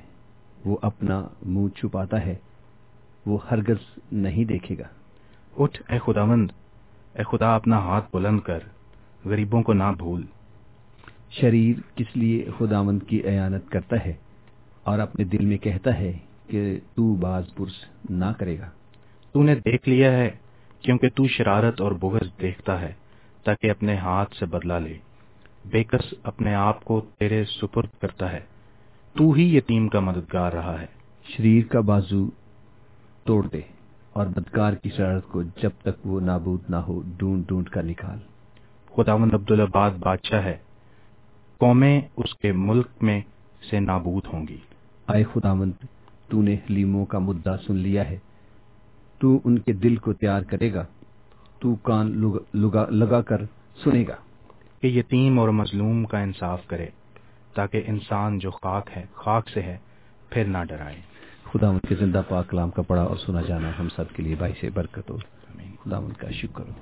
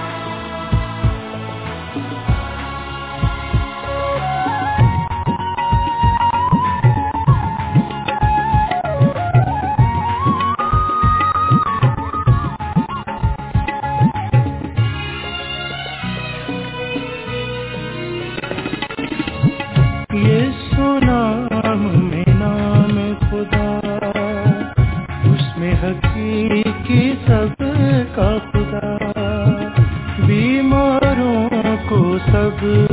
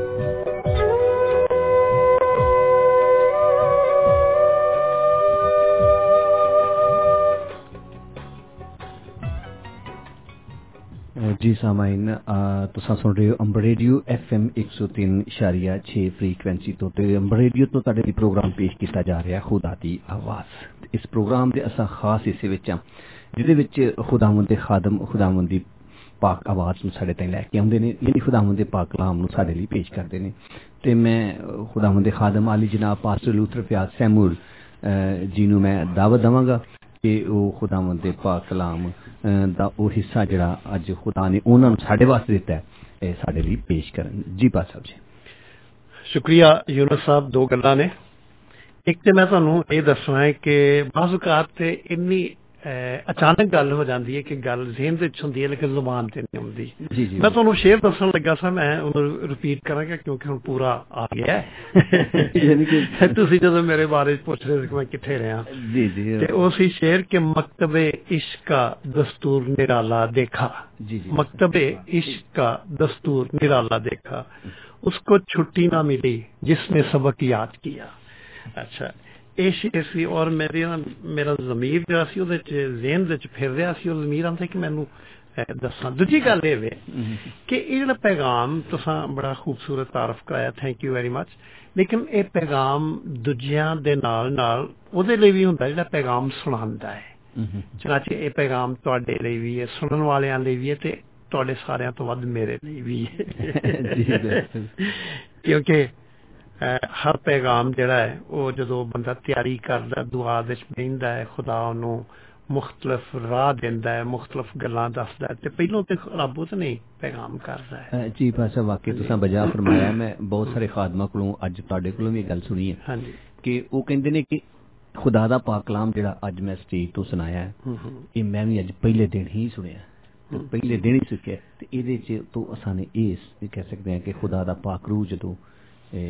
ਆਪਣੇ ਬੰਦਿਆਂ ਦੇ ਜ਼ਰੀਏ ਕੰਮ ਕਰ ਰਿਹਾ ਹੁੰਦਾ ਤੇ ਉਹ ਬੰਦੇ ਵੀ ਉਹਦੇ ਸਿੱਖ ਰਹੇ ਹੁੰਦੇ ਨੇ ਉਹਨਾਂ ਨੂੰ ਵੀ ਨਵੀਆਂ ਗੱਲਾਂ ਮਿਲਦੀਆਂ ਨੇ ਬਹੁਤ ਦਫਾ। ਨਾਲੇ ਬਾਜ਼ੂ ਕਾ ਤੇ ਵੀ ਹੁੰਦਾ ਹੈ ਕਿ ਪੈਗਾਮ ਤੁਹਾਡੇ ਕੋਲ ਹੁੰਦਾ ਹੈ। ਜੀ ਜੀ। ਠੀਕ ਹੈ ਉਹ ਰੱਬ ਬੋਲਿਆ ਹੁੰਦਾ ਹੈ ਕੋਈ 1 ਮਹੀਨਾ ਪਹਿਲਾਂ। ਉਹਦੇ ਬਾਅਦ ਫਿਰ ਬੋਲਦਾ ਫਿਰ ਬੋਲਦਾ ਫਿਰ ਬੋਲਦਾ ਹੈ। ਜੀ ਜੀ। ਅਸੀਂ ਬਾਜ਼ੂ ਕਾਤ ਉਸ ਨੂੰ ਉਹਦੇ ਤੇ ਕੋਈ ਹੋਰ ਪੈਗਾਮ ਦਿੰਨੇ ਆ। ਲੇਕਿਨ ਉਹ ਜਿਹੜਾ ਚੱਲ ਰਿਹਾ ਹੁੰਦਾ ਵੇ ਉਹ। ਫਾਈਨਲਾਈਜ਼ ਨਹੀਂ ਹੁੰਦਾ ਜੀ ਜੀ ਮਤ ਸਮਝਿਆ ਜਾਏ ਕਦੀ ਕਦੀ ਤੇ ਖੁਦਾਵੰਦ ਇੱਕਦਮ ਬੋਲਦਾ ਹੈ। ਕਿ ਇੱਕਦਮ ਉਹਦਾ ਜਿਹੜਾ ਖਾਦਮ ਹੈ ਉਹ ਵੀ ਬੋਲ ਪੈਂਦਾ ਹੈ ਲੇਕਿਨ ਕਦੀ ਕਦੀ ਖੁਦਾ ਵਕਫਿਆਂ ਵਕਫਿਆਂ ਨਾਲ ਬੋਲਦਾ ਹੈ। ਖੁਦਾ। ਤਾਲਾ ਦਾ ਆਪਣਾ ਇੱਕ ਦਸਤੂਰ ਹੈ ਇਹੀ ਇੱਕ ਦਸਤੂਰ ਹੈ ਖੁਦਾ ਦਾ, ਤਰੀਕਾ ਹੈ। ਉਹ ਥੋੜੇ ਅੱਜ ਕੁਝ ਬੋਲਿਆ ਕੁਝ ਕੱਲ ਬੋਲਿਆ ਕੁਝ ਪਰਸੋਂ ਬੋਲਿਆ ਹਾਲਾਤ ਦੇ ਜ਼ਰੀਏ ਨਾਲ ਬੋਲਦਾ ਹੈ। ਖੁਦਾ। ਤੇ ਇਹ ਖੁਦਾ ਦਾ ਯਾਨੀ ਕਿ ਇੱਕ ਤਰੀਕਾ ਹੈ। ਬਾਜ਼ੂਕਾਤ ਅਬਰਪਟ ਜਿਹਨੂੰ ਅਸੀਂ ਕਹਿ ਸਕਦੇ ਹਾਂ। ਬਾਜ਼ੂਕਾਤ ਇਹ ਵੇ ਕਿ ਉਹ 'ਚ ਥੋੜੀ ਦੇਰ ਲੱਗਦੀ ਹੈ। ਔਰ ਅੱਜ ਦਾ ਜਿਹੜਾ ਪੈਗਾਮ ਹੈ ਇਹ ਤੇ ਕਹਿਣ ਦਾ ਮਤਲਬ ਅਬਰਪਟ ਨਹੀਂਗਾ ਇੱਕਦਮ ਤੇ ਨਹੀਂ ਲੇਕਿਨ ਖੁਦਾਵੰਦ ਇਹ ਮੁxtਲਫ ਵਕਤਾਂ ਤੇ ਮੁxtਲਫ ਦਿਨਾਂ ਤੋਂ ਜਾਂ ਬੜੀ ਦੇਰ ਤੋਂ ਖੁਦਾਵੰਦ ਦੇ ਬੋਲਣ ਡਿਆ ਹੈ। ਤੇ ਇਹ ਅੱਜ ਇਹਨੂੰ ਮੈਂ ਸਾਰਿਆਂ ਦੇ ਸਾਹਮਣੇ ਪੇਸ਼ ਕਰਾਂਗਾ। ਤੇ ਬਹੁਤਾ ਆਪਣੇ ਲਈ ਤੇ ਦੂਜਿਆਂ ਲਈ ਇਹਦੇ ਤੋਂ ਵੀ ਬਹੁਤ ਆ ਹਾਂ, ਬਿਲਕੁਲ ਪਰ ਸਭ ਇਹ ਇਹ ਖੁਦਾ ਦਾ ਦਸਤੂਰ ਹੈ ਕਿ ਉਹ ਆਪਣੀ ਆਵਾਜ਼ ਨੂੰ ਇੱਕ ਖਾਸ ਵਕਤ ਦੇ ਉੱਤੇ ਜਿਹੜੇ ਹੈ ਜੀ ਇਹ ਇਹ ਬੜੀ ਤੋਂ ਸੱਚੀ ਗੱਲ ਕਹੀ ਹੈ ਕਿ ਹਰ ਗੱਲ ਦਾ ਇੱਕ ਵਕਤ ਵਕਤ ਹੈ ਹੈ ਹਾਂਜੀ ਇਹ ਬਿਲਕੁਲ ਖੁਦਾ ਦਾ ਆਪਣਾ ਇੱਕ ਟਾਈਮ ਟੇਬਲ ਹੈ time table, ਆਪਣਾ ਬਿਲਕੁਲ। ਹੋ ਸਕਦਾ ਹੈ ਕਿ ਅੱਜ ਕਿਸੇ ਦੀ ਬਹੁਤ ਵੱਡੀ ਜ਼ਰੂਰਤ ਹੋਵੇ। ਮੇਰੀ ਸ਼ਾਇਦ ਨਾ ਹੋਵੇ ਤੁਹਾਡੀ ਨਾ ਹੋਵੇ ਲੇਕਿਨ ਸਾਡੇ ਤੋਂ ਵੱਧ ਕਿਸੇ ਦੀ ਜ਼ਰੂਰਤ ਹੋਵੇ ਬਿਲਕੁਲ ਬਿਲਕੁਲ ਠੀਕ ਹੈ। ਸਾਡੀ ਵੀ ਹੋ ਸਕਦੀ ਬਾਜ਼ ਔਕਾਤ ਇਹ ਹੁੰਦਾ ਹੈ ਕਿ ਇੱਕ ਪੈਗਾਮ ਅਸੀਂ ਜਿਹੜਾ ਸੁਣ ਰਹੇ ਹਾਂ ਨਾ। ਤੇ ਉਹ ਜਦੋਂ ਅਸੀਂ ਉੱਤੇ ਗੌਰ ਕਰਨੇ ਕਹਿੰਦੇ ਇਹ ਤੇ ਗੱਲ ਹੋ ਚੁੱਕੀ ਹੈ ਮੇਰੇ ਨਾਲ। ਉਹ ਯਾਨੀ ਕਿ ਰਿਮਾਈਂਡ ਖੁਦਾ ਕਰਾਂਦਾ ਹੈ ਜੀ ਬਿਲਕੁਲ ਤੇ ਇਸ ਤੋਂ ਪਹਿਲਾਂ ਕਿ ਅਸੀਂ ਕਲਾਮ ਨੂੰ ਖੋਲੀਏ ਬਾਈਬਲ ਨੂੰ ਖੋਲੀਏ ਅਸੀਂ ਦੁਆ ਕਰਾਂਗੇ। ਔਰ ਆਪਣੇ ਆਪ ਨੂੰ ਖੁਦਾਵੰਦ ਦੇ ਹੱਥਾਂ 'ਚ ਦਵਾਂਗੇ ਤਾਂ ਕਿ ਅਸੀਂ ਕਲਾਮ ਨੂੰ ਸੁਣਨ ਦੇ ਲਈ ਕਬੂਲ ਕਰ ਲਈ ਤੇ ਉਹਦੇ ਤੇ ਅਮਲ ਕਰ ਲਈ ਤਿਆਰ ਹੋ ਸਕੀਏ। ਖੁਦਾਵੰਦ ਆਸਮਾਨੀ ਬਾਪ ਅਸੀਂ ਤੇਰੇ ਬੜੇ ਸ਼ੁਕਰਗੁਜ਼ਾਰ ਹਾਂ ਕਿ ਤੂੰ ਸਾਡੇ ਨਾਲ ਆਪਣੇ ਪਾਕ ਕਲਾਮ ਦੇ ਜ਼ਰੀਏ ਦੇ ਨਾਲ ਔਰ ਇਸ ਰੇਡੀਓ ਦੇ ਜ਼ਰੀਏ ਨਾਲ ਬੋਲਣਾ ਹੈ ਖੁਦਾਵੰਦ ਅਸੀਂ ਤੇਰੀ ਤਾਰੀਫ ਕਰਨੇ ਆ ਔਰ ਅਸੀਂ ਤੇਰੀ ਬਰਕਤ ਖੁਦਾਵੰਦ ਇਸ ਸਟੂਡੀਓ ਦੇ ਵਿੱਚ ਆਪਣੇ ਆਪ ਤੇ ਚਾਹੁੰਦੇ ਆ ਹਰ ਇਕਵਿਪਮੈਂਟ ਤੇ ਚਾਹੁੰਦੇ ਆ ਇਹ ਖੁਦਾਵੰਦ ਬਾਹਰ ਜਿੰਨੇ ਦੁਨੀਆ ਦੇ ਵਿੱਚ ਜਿੰਨੇ ਵੀ ਲੋਕੀ ਸੁਣ ਰਹੇ ਨੇ ਖੁਦਾਵੰਦ ਅਸੀਂ ਰੇਡੀਓ ਸੈਟਸ ਦੇ ਉੱਤੇ ਤੇਰੀ ਬਰਕਤ ਚਾਹੁੰਦੇ ਆ ਅੱਜ ਦੀ ਖਿਦਮਤ ਖੁਦਾਵੰਦ ਸਾਡੀ ਜ਼ਿੰਦਗੀਆਂ ਵਿੱਚ ਬੜੀ ਮੌਸਰ ਠਹਿਰੇ। ਸਾਡੀ ਦਰਖਾਸਤ ਨੂੰ ਸੁਣ ਯਿਸੂ ਨਾਮ ਦਾ ਵਸੀਲਾ ਦੇ ਕੇ ਮੰਗਦੇ ਆ ਆਮੀਨ। ਆਮੀਨ। ਅੱਜ ਦਾ ਹਵਾਲਾ ਹੈ ਮੁਕੱਦਸ ਮੱਤੀ ਦੀ ਅੰਜੀਲ ਉਹਦਾ 9 ਬਾਬ ਔਰ ਉਹਦੀ 27 ਆਇਤ ਤੋਂ ਲੈ ਕੇ ਤੇ 30ਵੀਂ ਆਇਤ ਤੱਕ Gospel according to St. Matthew chapter 9 and verses 27 to 30 ਮੱਤੀ ਦੀ ਅੰਜੀਲ ਉਹਦਾ 9 ਬਾਬ ਤੇ 27 ਆਇਤ ਤੋਂ ਲੈ ਕੇ ਤੇ 30 ਆਇਤ ਤੱਕ 27 ਆਇਤ ਤੋਂ ਇਸ ਤਰ੍ਹਾਂ ਸ਼ੁਰੂ ਹੁੰਦਾ ਲਿਖਿਆ ਹੈ ਕਿ ਜਦੋਂ ਯਿਸੂ ਉੱਥੋਂ ਅੱਗੇ ਵਧਿਆ ਤੇ ਵੇਖੋ ਦੋ ਅੰਨੇ ਉਹਦੇ ਪਿੱਛੇ ਟੁਰ ਪਏ ਔਰ ਇਹ ਪੁਕਾਰਨ ਡਏ ਸਨ ਕਿ ਹੈ ਇਬਨੇ ਦਾਊਦ ਸਾਡੇ ਤੇ ਰਹਿਮ ਕਰ ਸਾਡੇ ਤੇ ਦਇਆ ਕਰ। ਤੇ ਜਦੋਂ ਉਹ ਘਰ 'ਚ ਪਹੁੰਚਿਆ ਤੇ ਉਹੋ ਹੀ ਅੰਨੇ ਉਹਦੇ ਕੋਲ ਆਏ ਤੇ ਯਿਸੂ ਨੇ ਉਹਨਾਂ ਨੂੰ ਆਖਿਆ ਕਿ ਕੀ ਤੁਹਾਨੂੰ ਯਕੀਨ ਹੈ ਕਿ ਮੈਂ ਇਹ ਕਰ ਸਕਦਾ? ਉਹਨਾਂ ਨੇ ਉਹਨੂੰ ਆਖਿਆ ਹਾਂ ਖੁਦਾਵੰਦ। ਫਿਰ ਉਹਨੇ ਉਹਨਾਂ ਦੀ ਅੱਖੀਆਂ ਨੂੰ ਛੂਇਆ ਤੇ ਆਖਿਆ ਕਿ ਤੁਹਾਡੇ ਯਕੀਨ ਦੇ ਮੁਤਾਬਿਕ ਹੋਏ। ਤੇ ਉਹਨਾਂ ਦੀਆਂ ਅੱਖਾਂ ਖੁੱਲ ਗਈਆਂ ਤੇ ਯਿਸੂ ਨੇ ਉਹਨਾਂ ਨੂੰ ਵੱਡੀ ਤਾਕੀਦ ਕਰਕੇ ਆਖਿਆ ਕਿ ਖਬਰਦਾਰ, ਕੋਈ ਵੀ ਇਸ ਗੱਲ ਨੂੰ ਨਾ ਜਾਣੇ। ਪਰ ਉਹਨਾਂ ਨਿਕਲ ਕੇ ਉਸ ਸਾਰੇ ਇਲਾਕੇ ਦੇ ਵਿੱਚ ਉਹਨੂੰ ਮਸ਼ਹੂਰ ਕਰ ਦਿੱਤਾ। ਖੁਦਾ ਦੀ ਬਰਕਤ ਉਹਦੇ ਪਾਕ ਕਲਾਮ ਦੇ ਪੜੇ ਤੇ ਸੁਣੇ ਜਾਣ ਦਿੱਤੇ। ਹਮੇਸ਼ਾ ਹੀ ਹੁੰਦੀ ਰਹੇ। ਆਮੀਨ। ਅਸੀਂ ਇਸ ਹਵਾਲੇ ਵਿੱਚ ਇੱਕ ਸਵਾਲ ਪੜ੍ਹਨੇ ਆ। ਔਰ ਸਵਾਲ ਇਹ ਵੇ, ਯਸੂ ਨੇ ਉਹਨਾਂ ਅੰਨਿਆਂ ਨੂੰ ਪੁੱਛਿਆ ਜਿਹੜੇ ਕਿ ਸ਼ਿਫਾ ਚਾਹੁੰਦੇ ਸਨ ਕਿ ਕੀ ਤੁਹਾਡਾ ਯਕੀਨ ਹੈ ਕਿ ਮੈਂ ਤੁਹਾਡੇ ਲਈ ਇਹ ਕਰ ਸਕਣਾ ਇੱਕ ਸਵਾਲ ਸੀ। ਯਸੂ ਦਾ ਇਹ ਸਵਾਲ ਉਹਨਾਂ ਦੋ ਅੰਨਿਆਂ ਨੂੰ ਸੀ ਜਿਨ੍ਹਾਂ ਨੂੰ ਬਨਿਆਈ ਦੀ, ਜਿਨ੍ਹਾਂ ਨੂੰ ਰੋਸ਼ਨੀ ਦੀ ਲੋੜ ਸੀ। ਇਨਸਾਨੀ ਜ਼ਿੰਦਗੀ ਦੇ ਵਿੱਚ ਤੇ ਇਨਸਾਨੀ ਮੁਆਸ਼ਰੇ ਦੇ ਵਿੱਚ ਸਵਾਲਾਂ ਦੀ ਬੜੀ ਅਹਿਮੀਅਤ ਹੈ। ਔਰ ਅਸੀਂ ਛੁੱਟਪਨ ਤੋਂ ਲੈ ਕੇ ਤੇ ਕਬਰ ਦੇ ਕੰਢੇ ਤੱਕ ਸਵਾਲ ਪੁੱਛਦੇ ਵੀ ਰਹਿੰਦੇ ਆ ਤੇ ਸਾਡੇ ਕੋਲ ਵੀ ਸਵਾਲ ਪੁੱਛੇ ਜਾਂਦੇ ਨੇ।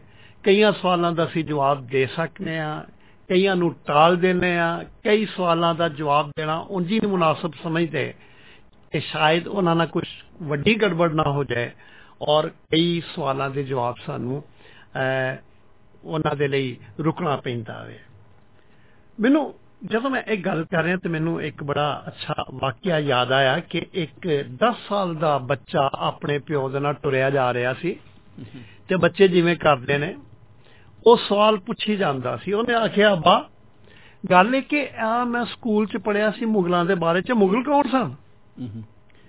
ਉਹਦਾ ਪਿਓ ਸੋਚਦਾ ਰਿਹਾ ਤੇ ਆਂਦਾ ਕਿ ਅੱਛਾ ਆਂਦਾ ਯਾਰ ਮੈਨੂੰ ਨਹੀਂ ਗਾ ਪਤਾ। ਅੱਛਾ। ਕਹਿੰਦਾ ਅੱਛਾ ਫਿਰ ਅੱਬਾ ਤੂੰ ਮੈਨੂੰ ਇਹ ਦੱਸ ਕਿ ਚੱਲ ਤੈਨੂੰ ਇਹ ਤਾਂ ਪਤਾ ਹੋਏਗਾ ਨਾ ਕਿ ਮੁਗਲ ਹਕੂਮਤ ਸੀ ਤੇ ਇਹ ਕਿੰਨੇ ਮੁਗਲ ਹਕੂਮਤ ਜਿਹੜੀ ਸੀ ਹਿੰਦੁਸਤਾਨ ਦੇ ਵਿੱਚ ਕਾਇਮ ਕੀਤੀ ਪਿਓ ਫਿਰ ਸੋਚੀ ਪੈ ਗਿਆ ਤੇ ਆਂਦਾ ਹੈ ਯਾਰ ਗੱਲ ਇਹ ਵੇ ਕਿ ਮੈਨੂੰ ਤਾਂ ਨਹੀਂਗਾ ਪਤਾ।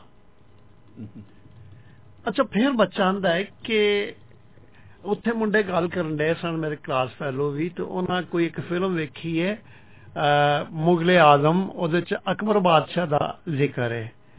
ਤੇ ਤੂੰ ਮੈਨੂੰ ਉਹਦੇ ਬਾਰੇ ਚ ਹੀ ਦੱਸ ਦੇ ਕਿ ਅਕਬਰ ਬਾਦਸ਼ਾਹ ਕੌਣ ਸੀ? ਪਿਓ ਫਿਰ ਥੋੜੀ ਦੇਰ ਸੋਚਦਾ ਰਿਹਾ ਤੇ ਆਂਦਾ ਹੈ, ਅੱਛਾ, ਹਾਂ ਯਾਰ ਮੈਨੂੰ ਬਿਲਕੁਲ ਨਹੀਂ ਗਾ ਪਤਾ। ਫਿਰ ਬੱਚੇ ਨੇ ਇਹ ਸੋਚਿਆ ਕਿ ਸ਼ਾਇਦ ਮੈਂ ਸਵਾਲ ਤੇ ਸਵਾਲ ਕਰਨ ਡਿਆ ਤੇ ਮੇਰੇ ਪਿਓ ਨੂੰ ਮੇਰੀ ਇਹ ਗੱਲ ਚੰਗੀ ਨਹੀਂ ਲੱਗੀ। ਤੇ ਉਹਨੇ ਆਖਿਆ, ਬਾ, ਤੂੰ ਮੈਨੂੰ ਮਾਫ ਕਰ, ਕਿਉਂਕਿ ਮੈਂ ਤੇਰੇ ਕੋਲੋਂ ਬੜੀ ਦੇਰ ਤੋਂ ਸਵਾਲ ਪੁੱਛਣ ਡਿਆ ਵਾਂ ਤੇ ਮੈਨੂੰ ਇੰਜ ਲੱਗਦਾ ਜਿਵੇਂ ਤੈਨੂੰ ਮੇਰਾ ਇਹ ਸਵਾਲ ਪੁੱਛਣਾ ਚੰਗੇ ਨਹੀਂ ਲੱਗਦੇ।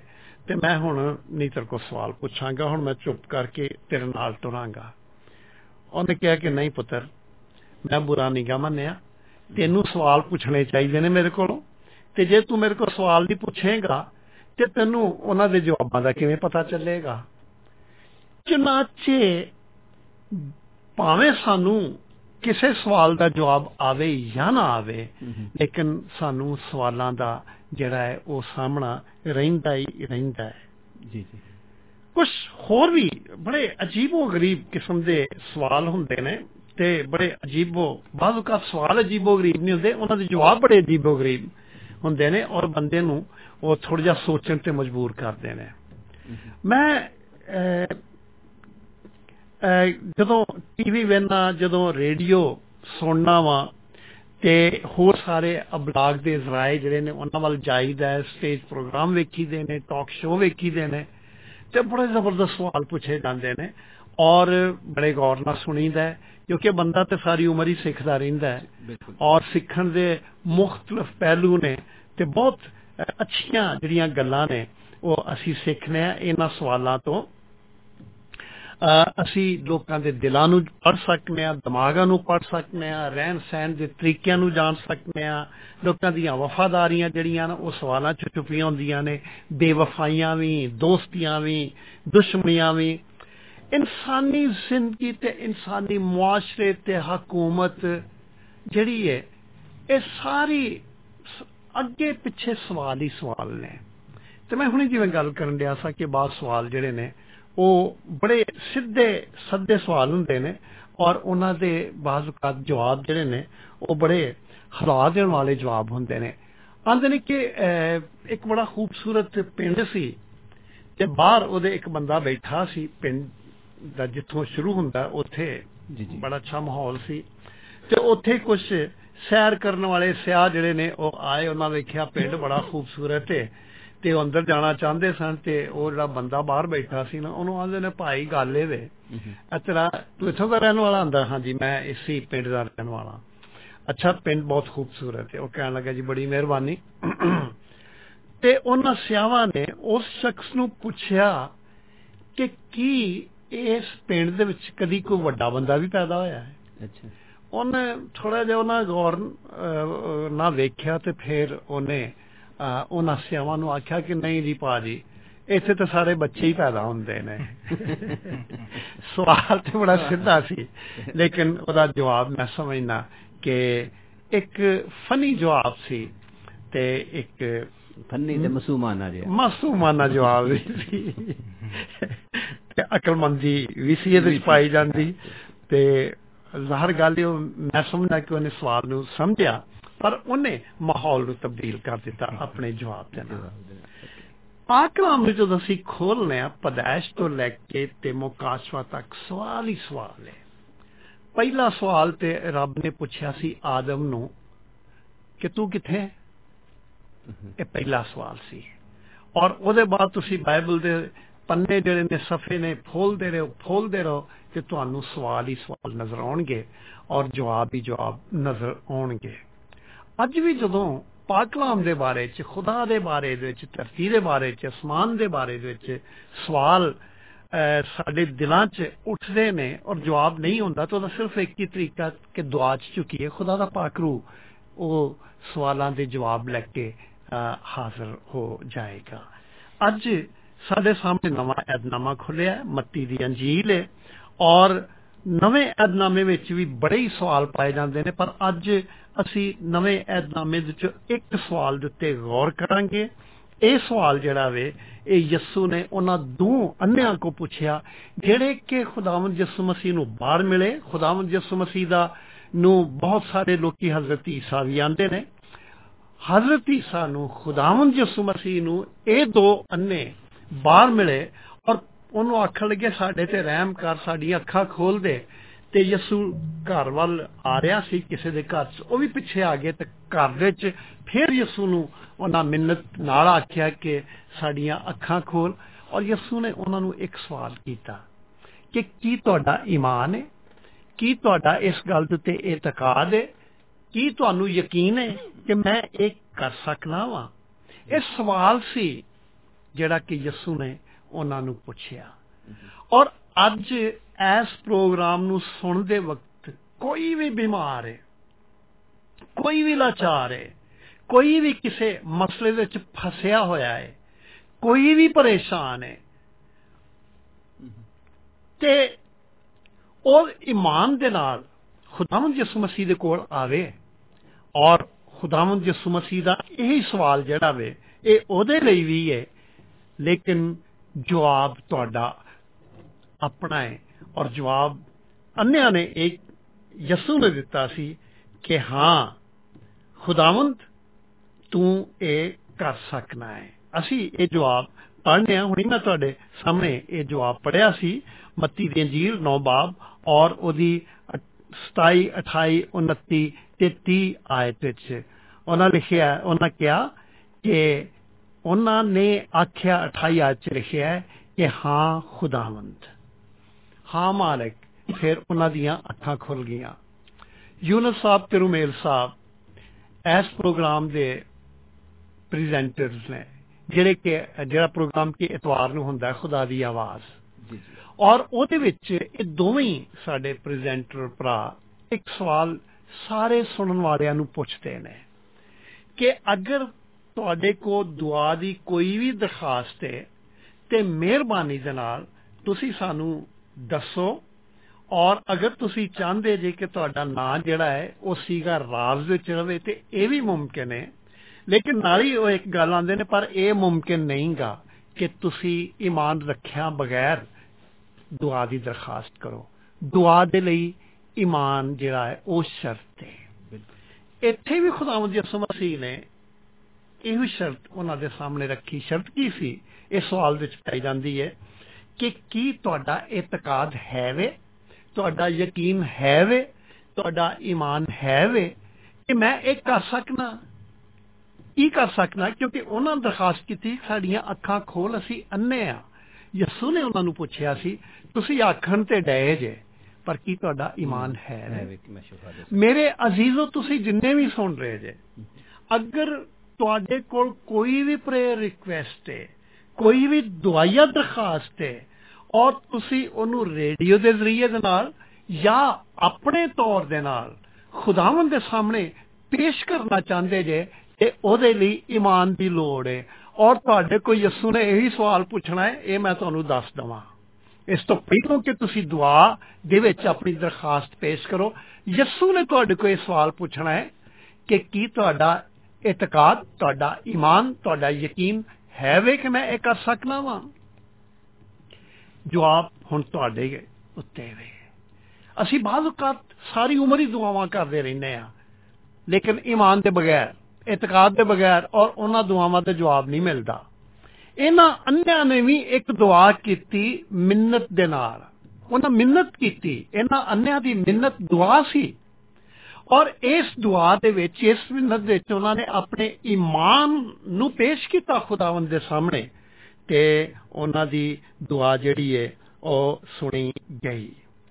ਮੇਰੇ ਅਜ਼ੀਜ਼ੋ, ਅਗਰ ਤੇ ਤੁਹਾਡਾ ਈਮਾਨ ਇਹ ਵੇ ਕਿ ਯਸੂ, ਅਗਰ ਤੇ ਤੁਹਾਡਾ ਈਮਾਨ ਇਹ ਵੇ ਕਿ ਮਸੀਹ ਖੁਦਾਵੰਦ, ਅਗਰ ਤੇ ਤੁਹਾਡਾ ਈਮਾਨ ਇਹ ਵੇ ਕਿ ਕਿ ਜਿਹੜੀ ਅਕਸਰੀਅਤ ਤੇ ਜਿਹਨੂੰ ਹਜ਼ਰਤ ਈਸਾ ਆਂਦੀ ਹੈ ਉਹ ਸਾਡੀਆਂ ਦੁਆਵਾਂ ਦਾ ਮਿੰਨਤਾਂ ਦਾ ਜਵਾਬ ਦੇ ਸਕਦਾ ਹੈ ਔਰ ਸਾਡਾ ਇਹ ਈਮਾਨ ਹੈ ਤੇ ਇਤਕਾਦ ਹੈ ਤੇ ਅਸੀਂ ਤੁਹਾਨੂੰ ਇੱਥੇ ਬੈਠੇ ਹੋਏ ਆਖ ਦਿੰਨੇ ਆ ਕਿ ਯਸੂ ਦਾ ਜਵਾਬ ਤੁਹਾਡੇ ਲਈ ਇਹ ਵੇ ਕਿ ਤੁਹਾਡੇ ਇਤਕਾਦ ਦੇ ਮੁਤਾਬਿਕ ਹੋਏ ਤੁਹਾਡੀਆਂ ਦੁਆਵਾਂ ਸੁਣ ਲੀਆਂ ਗਈਆਂ ਨੇ।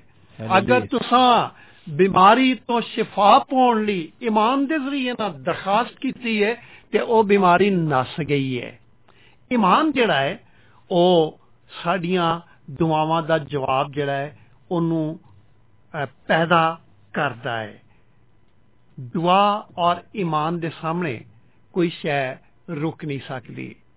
ਇਹ ਗੱਲ ਕਰਦੇ ਕਰਦੇ ਮੈਨੂੰ ਇੱਕ ਬਹੁਤ ਵੱਡਾ ਵਾਕਿਆ ਯਾਦ ਆ ਗਿਆ ਹੈ ਕਿ ਇੱਕ ਸ਼ਖਸ ਦਰਿਆ ਦੇ ਕਿਨਾਰੇ ਬੈਠਾ ਸੀ। ਔਰ ਉਹਨੇ ਰਾਤ ਪੈ ਗਈ ਸੀ ਤੇ ਉਹਨੇ ਦੂਜੀ ਜਗ੍ਹਾ ਕਿਸ਼ਤੀ ਵਿੱਚ ਜਾਣਾ ਸੀ। ਦਰਿਆ ਦੇ ਦੂਜੇ ਕੰਢੇ ਔਰ ਉਹਨੇ ਵੇਖਿਆ ਕਿ ਇੱਕ ਕਿਸ਼ਤੀ ਆ ਰਹੀ ਹੈ। ਉਹਨੇ ਹੱਥ ਦਿੱਤਾ ਕਿਸ਼ਤੀ ਰੁਕ ਗਈ ਤੇ ਉਹਨੇ ਉਹਦਾ ਸੀ ਅਹ, ਆਪਣਾ ਕਿਸ਼ਤੀ ਚਲਾਉਣ ਵਾਲਾ ਮਾਂਜੀ ਨੂੰ ਆਖਿਆ ਕਿ ਮੈਨੂੰ ਦੂਜੇ ਕੰਢੇ ਛੱਡ ਦੇ ਕਿਉਂਕਿ ਮੈਂ ਦੂਜੇ ਸ਼ਹਿਰ 'ਚ ਜਾਂ ਦੂਜੇ ਚੱਕ 'ਚ ਜਾਣਾ ਹੈ। ਉਹਨੇ ਕਿਹਾ ਜੀ, ਹਾਂਜੀ ਬਾਊ ਜੀ, ਬਵੋ। ਤੇ ਜਦੋਂ ਇਹ ਭਾਈ ਬਹਿ ਗਿਆ ਤੇ ਕਿਸ਼ਤੀ ਚੱਲਣਾ ਸ਼ੁਰੂ ਹੋ ਗਈ ਤੇ ਵਕਤ ਗੁਜ਼ਾਰੀ ਦੇ ਲਈ ਉਹਨੇ ਵੇਖਿਆ ਕਿ ਚੱਪੂਆਂ ਦੇ ਉੱਤੇ ਕੁਝ ਲਿਖਿਆ ਹੈ। ਉਹ ਚੱਪੂ ਜਿਹਦਾ ਕਿਸ਼ਤੀ ਚੱਲ ਰਹੀ ਹੈ। ਤੇ ਉਹਨੇ ਗੌਰ ਕੀਤਾ, ਇੱਕ ਚੱਪੂ ਵਾਲ ਜਿਹੜਾ ਸੱਜਿਆ ਸੀ, ਉੱਥੇ ਲਿਖਿਆ ਸੀ ਦੁਆ। ਤੇ ਫਿਰ ਉਹਨੇ ਦੂਜੇ ਚੱਪੂ ਵੱਲ ਵੇਖਿਆ, ਉੱਥੇ ਲਿਖਿਆ ਸੀ ਈਮਾਨ। ਤੇ ਕਿਸ਼ਤੀ ਚੱਲਦੀ ਰਹੀ ਤੇ ਉਹਨੇ ਬਾਬੇ ਕੋਲ ਜਾ ਕੇ ਕਿਸ਼ਤੀ ਚਲਾ ਰਿਹਾ ਸੀ ਪੁੱਛਿਆ ਕਿ ਬਾਬਾ ਜੀ ਤੁਸੀਂ ਇਹ ਜੋ ਕੁਝ ਲਿਖਿਆ ਇਹਦਾ ਕੀ ਮਤਲਬ ਹੈ? ਜੀ ਜੀ। ਤੇ ਉਸ ਕਿਸ਼ਤੀ ਚਲਾਉਣ ਵਾਲੇ ਨੇ ਥੋੜੀ ਜਿਹੀ ਕਿਸ਼ਤੀ ਜਿਹੜੀ ਉਹ ਤੇਜ਼ ਕੀਤੀ ਤੇ ਉਹਨੇ ਇੱਕ ਚੱਪੂ ਕਰ ਦਿੱਤਾ ਜਿੱਥੇ ਦੁਆ ਲਿਖਿਆ ਸੀ। ਤੇ ਜਿਹੜੀ ਕਿਸ਼ਤੀ ਸੀ ਉਹ ਘੁੰਮਣ ਡਿਆ ਪਈ ਉਹਨੇ ਕਿਹਾ ਬਾਬਾ ਆਪਣਾ ਕਿਸ਼ਤੀ ਤੋਂ ਸਹੀ ਚਲਾ ਡੁੱਬਣ ਲੱਗਿਆ ਤੂੰ ਸਾਨੂੰ। ਉਹਨੇ ਚੱਪੂ ਵਿੱਚ ਠੋਕ ਦਿੱਤਾ ਫਿਰ ਚਲਾਉਣ ਡਿਆ ਪਿਆ। ਕਿਸ਼ਤੀ ਫਿਰ ਸਿੱਧੀ ਹੋ ਗਈ। ਜੀ ਉਹਨੇ ਫਿਰ ਪੁੱਛਿਆ ਕਹਿਣ ਲੱਗਾ ਬਾਬਾ ਮੈਂ ਤੇਰੇ ਕੋਲ ਇੱਕ ਸਵਾਲ ਪੁੱਛਿਆ ਸੀ ਤੂੰ ਜਵਾਬ ਨਹੀਂ ਦਿੱਤਾ। ਤੂੰ ਇਹ ਕੀ ਲਿਖਿਆ ਹੈ? ਉਹ ਬਾਬੇ ਨੇ ਸੁਣ ਕੇ ਦੂਜਾ ਚੱਪੂ ਵੀ ਕੱਢ ਦਿੱਤਾ ਜਿਹਦੇ ਉੱਤੇ ਲਿਖਿਆ ਸੀ ਈਮਾਨ ਕਿਸ਼ਤੀ ਫਿਰ ਡੋਲਣ ਡਿਆ ਪਈ।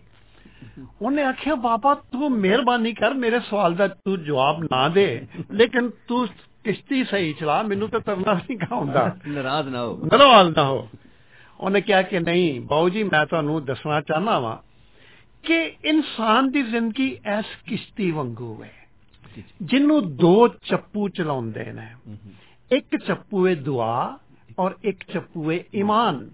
ਔਰ ਅਗਰ ਅਸੀਂ ਸਿਰਫ ਈਮਾਨ ਹੀ ਰੱਖਨੇ ਆ ਔਰ ਅਸੀਂ ਦੁਆ ਨਹੀਂ ਕਰਦੇ, ਖੁਦਾ ਦੇ ਸਾਹਮਣੇ ਦੁਆ ਦੇ ਜ਼ਰੀਏ ਨਾਲ ਆਪਣੀਆਂ ਮਿੰਤਾਂ ਲੈ ਕੇ ਨਹੀਂ ਆਉਂਦੇ ਤਾਂ ਉਹਦਾ ਕੋਈ ਫਾਇਦਾ ਨਹੀਂਗਾ।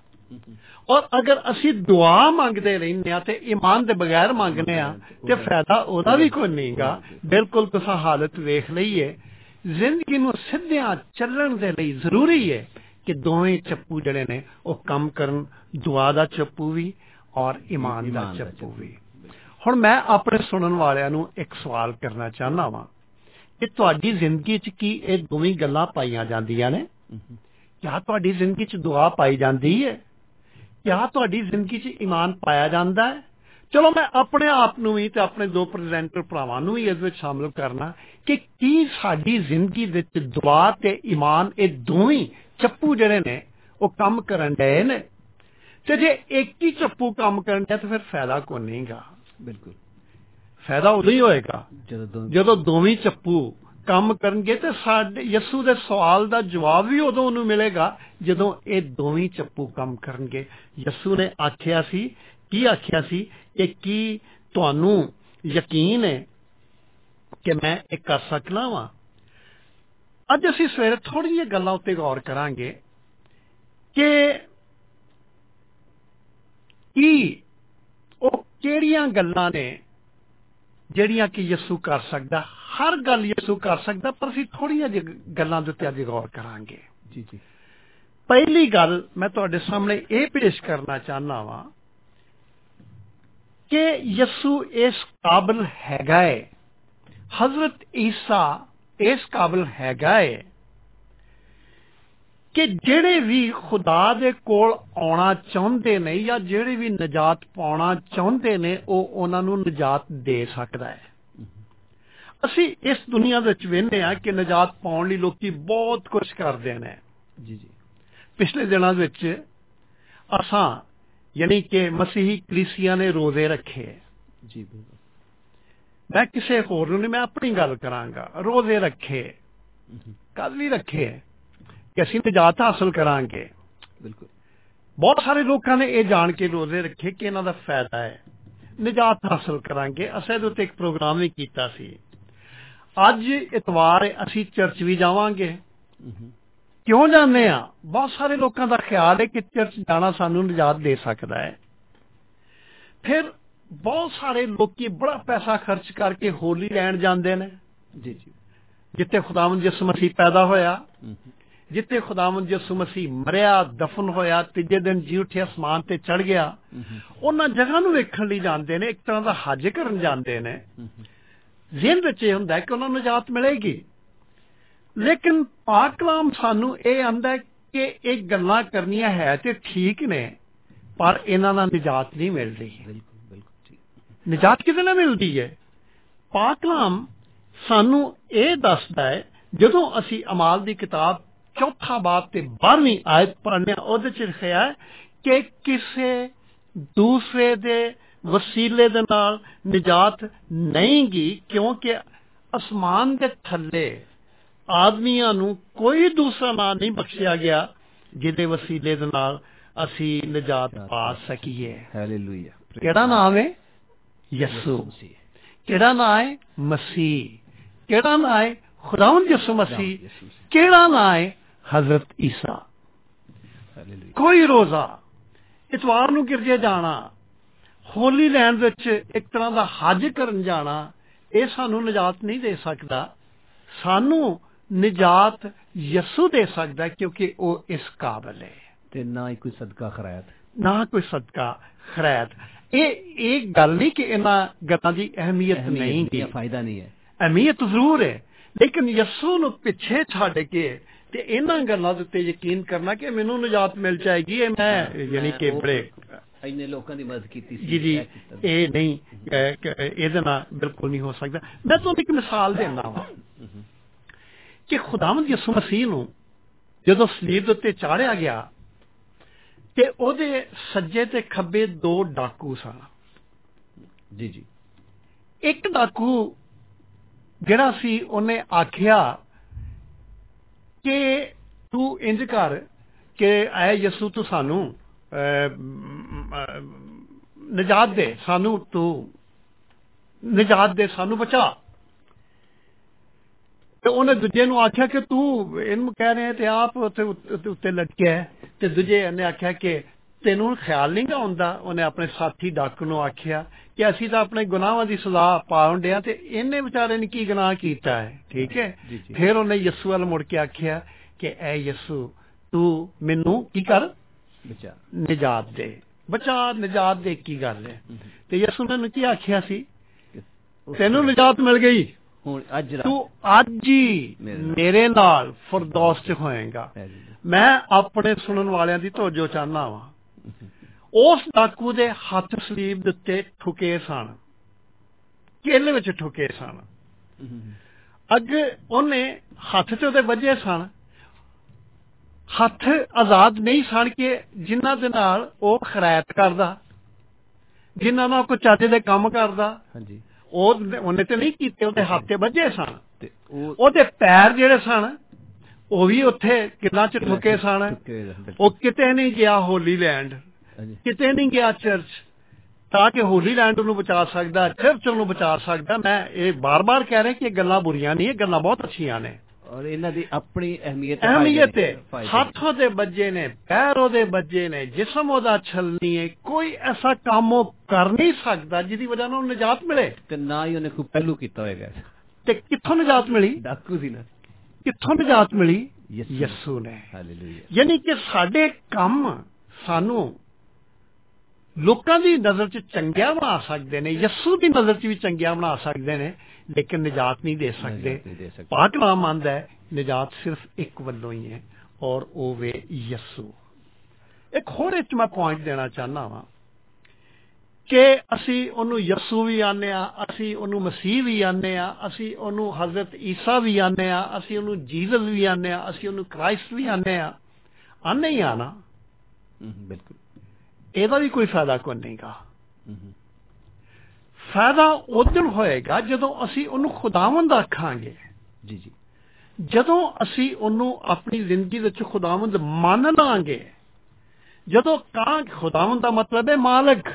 ਜੀ ਜੀ ਬਿਲਕੁਲ। ਜਦੋਂ ਉਹਨੂੰ ਆਖਾਂਗੇ ਕਿ ਅੱਜ ਤੋਂ ਤੂੰ ਸਾਡੀ ਜ਼ਿੰਦਗੀ ਦਾ ਮਾਲਕ ਹੈ, ਸਾਡੀ ਜ਼ਿੰਦਗੀ ਦਾ ਇਸਤੇਮਾਲ ਤੇਰੇ ਹੱਥ 'ਚ ਹੈ। ਜਦੋਂ ਅਸੀਂ ਇਹਨੂੰ ਆਖਾਂਗੇ, ਤੂੰ ਸਾਡੀ ਜ਼ੁਬਾਨ ਦਾ ਮਾਲਕ ਹੈ, ਸਾਡੀ ਜ਼ੁਬਾਨ ਦਾ ਇਸਤੇਮਾਲ ਤੇਰੇ ਹੱਥ 'ਚ ਹੈ। ਜਦੋਂ ਅਸੀਂ ਉਹਨੂੰ ਆਪਣਾ ਮਾਲਕ ਮੰਨ ਲਾਂਗੇ ਨਾ, ਤੇ ਨਿਜਾਤ ਉਦੋਂ ਹੀ ਮਿਲਣੀ ਹੈ। ਮੈਂ ਤੁਹਾਨੂੰ ਇੱਕ ਹੋਰ ਗੱਲ ਬੜੀ ਅਹਮ ਦੱਸਣਾ ਚਾਹਨਾ ਵਾਂ। ਅਗਰ ਤੁਸੀਂ ਸੁਣ ਰਹੇ ਜੇ ਧਿਆਨ ਦੇ ਨਾਲ ਤੁਹਾਡੇ ਹੱਥ ਵਿੱਚ ਕਾਗਜ਼ ਹੈ ਤੇ ਪੈਨਸਲ ਹੈ ਤੇ ਤੁਸੀਂ ਲਿਖ ਸਕਦੇ ਜੇ ਕਿ ਬਗੈਰ ਯਿਸੂ ਨੂੰ ਖੁਦਾਵੰਦ ਆਖਿਆ ਔਰ ਮੰਨਿਆ ਜ਼ਿੰਦਗੀ 'ਚ ਕਬੂਲ ਕੀਤਿਆਂ ਨਿਜਾਤ ਕੋ ਨਹੀਂ ਜੇ ਇਹ ਬਿਲਕੁਲ ਠੀਕ ਹੈ ਯਿਸੂ ਯਿਸੂ ਆਂਦੇ ਰਹੋ ਜੀ ਜੀ। ਖੁਦਾਵੰਦ ਨੇ ਵੀ ਆਖਿਆ ਸੀ ਕਿ ਇਹ ਜਿਹੜੀ ਕੌਮ ਹੈ ਇਹ ਇਹ ਇਹਨਾਂ ਦੇ ਹੋਂਟਾਂ ਦੇ ਉੱਤੇ ਤੇ ਐ ਖੁਦਾਵੰਦ ਐ ਖੁਦਾਵੰਦ ਪਰ ਦਿਲ ਦੂਰ ਨੇ।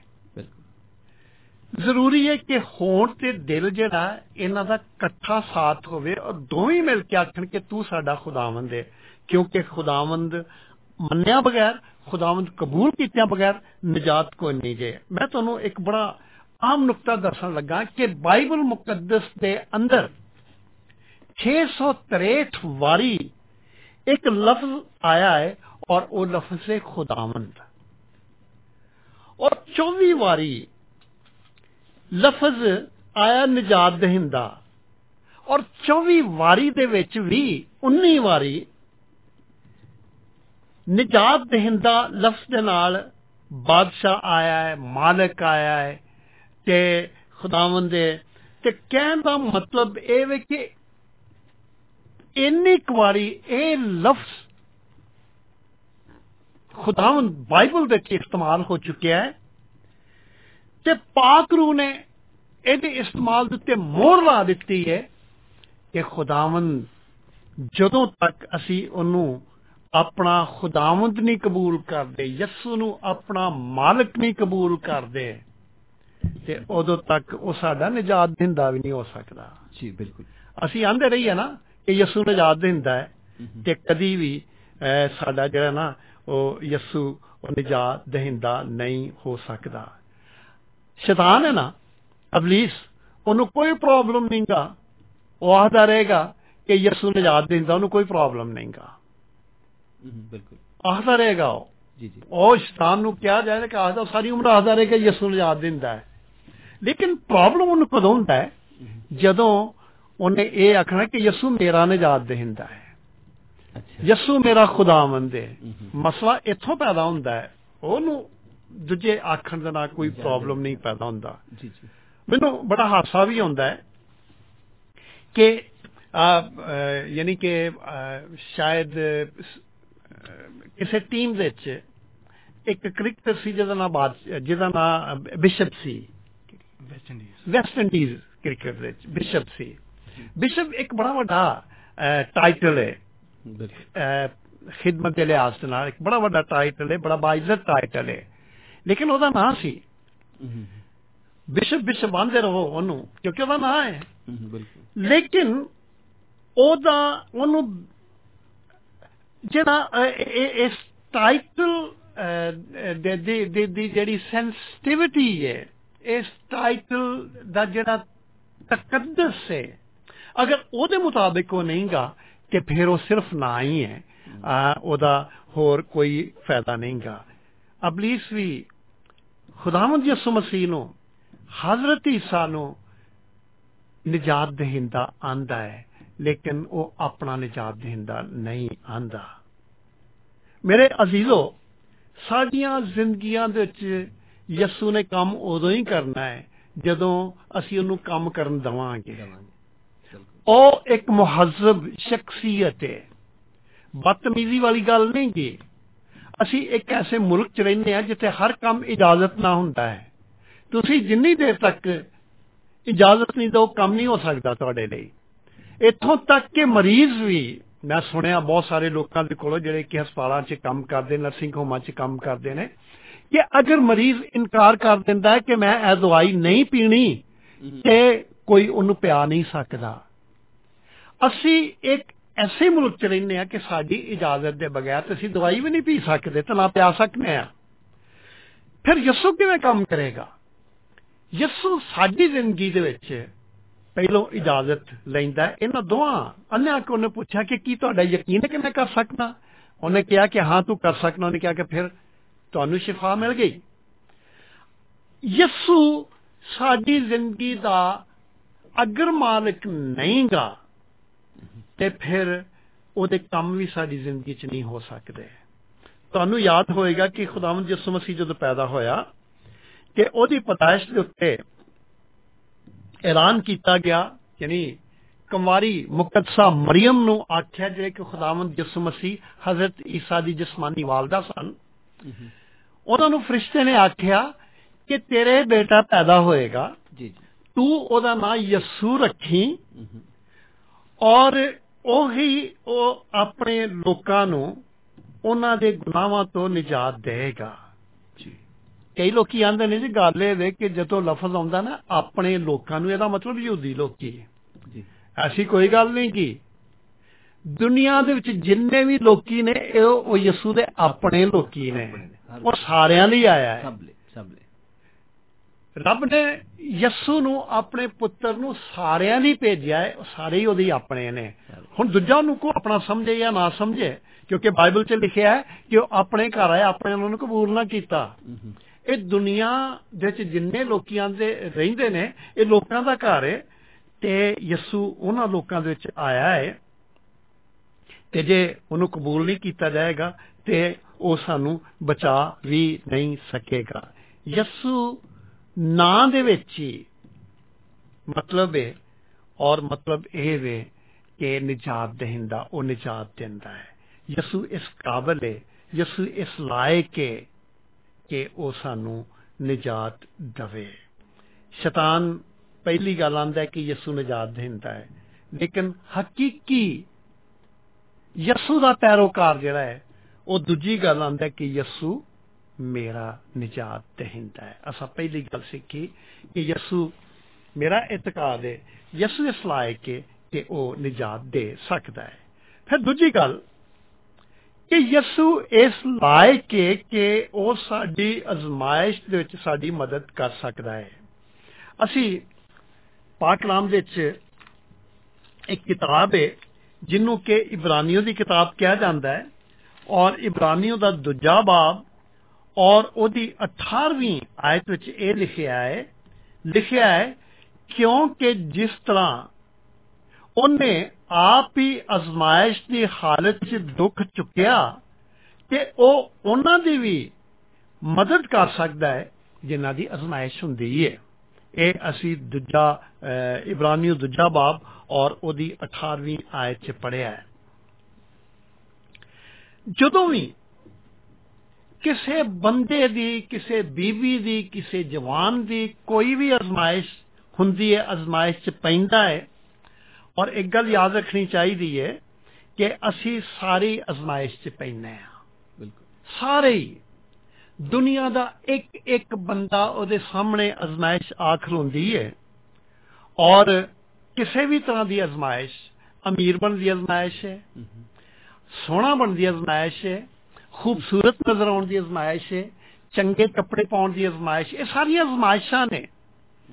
ਜਦੋਂ ਵੀ ਬੰਦਾ ਉਹਨਾਂ ਅਜ਼ਮਾਇਸ਼ਾਂ 'ਚ ਡਿੱਗ ਜਾਂਦਾ ਹੈ ਤੇ ਅਜ਼ਮਾਇਸ਼ ਜਿਹੜੀ ਹੈ ਉਹ ਤੇ ਕੋਈ ਗੁਨਾਹ ਨਹੀਂ ਲੇਕਿਨ ਅਜ਼ਮਾਇਸ਼ 'ਚ ਡਿੱਗ ਕੇ ਤੇ ਗੁਨਾਹ ਵਾਲੇ ਕੰਮ ਕਰਨਾ ਇਹ ਗੁਨਾਹ ਹੈ।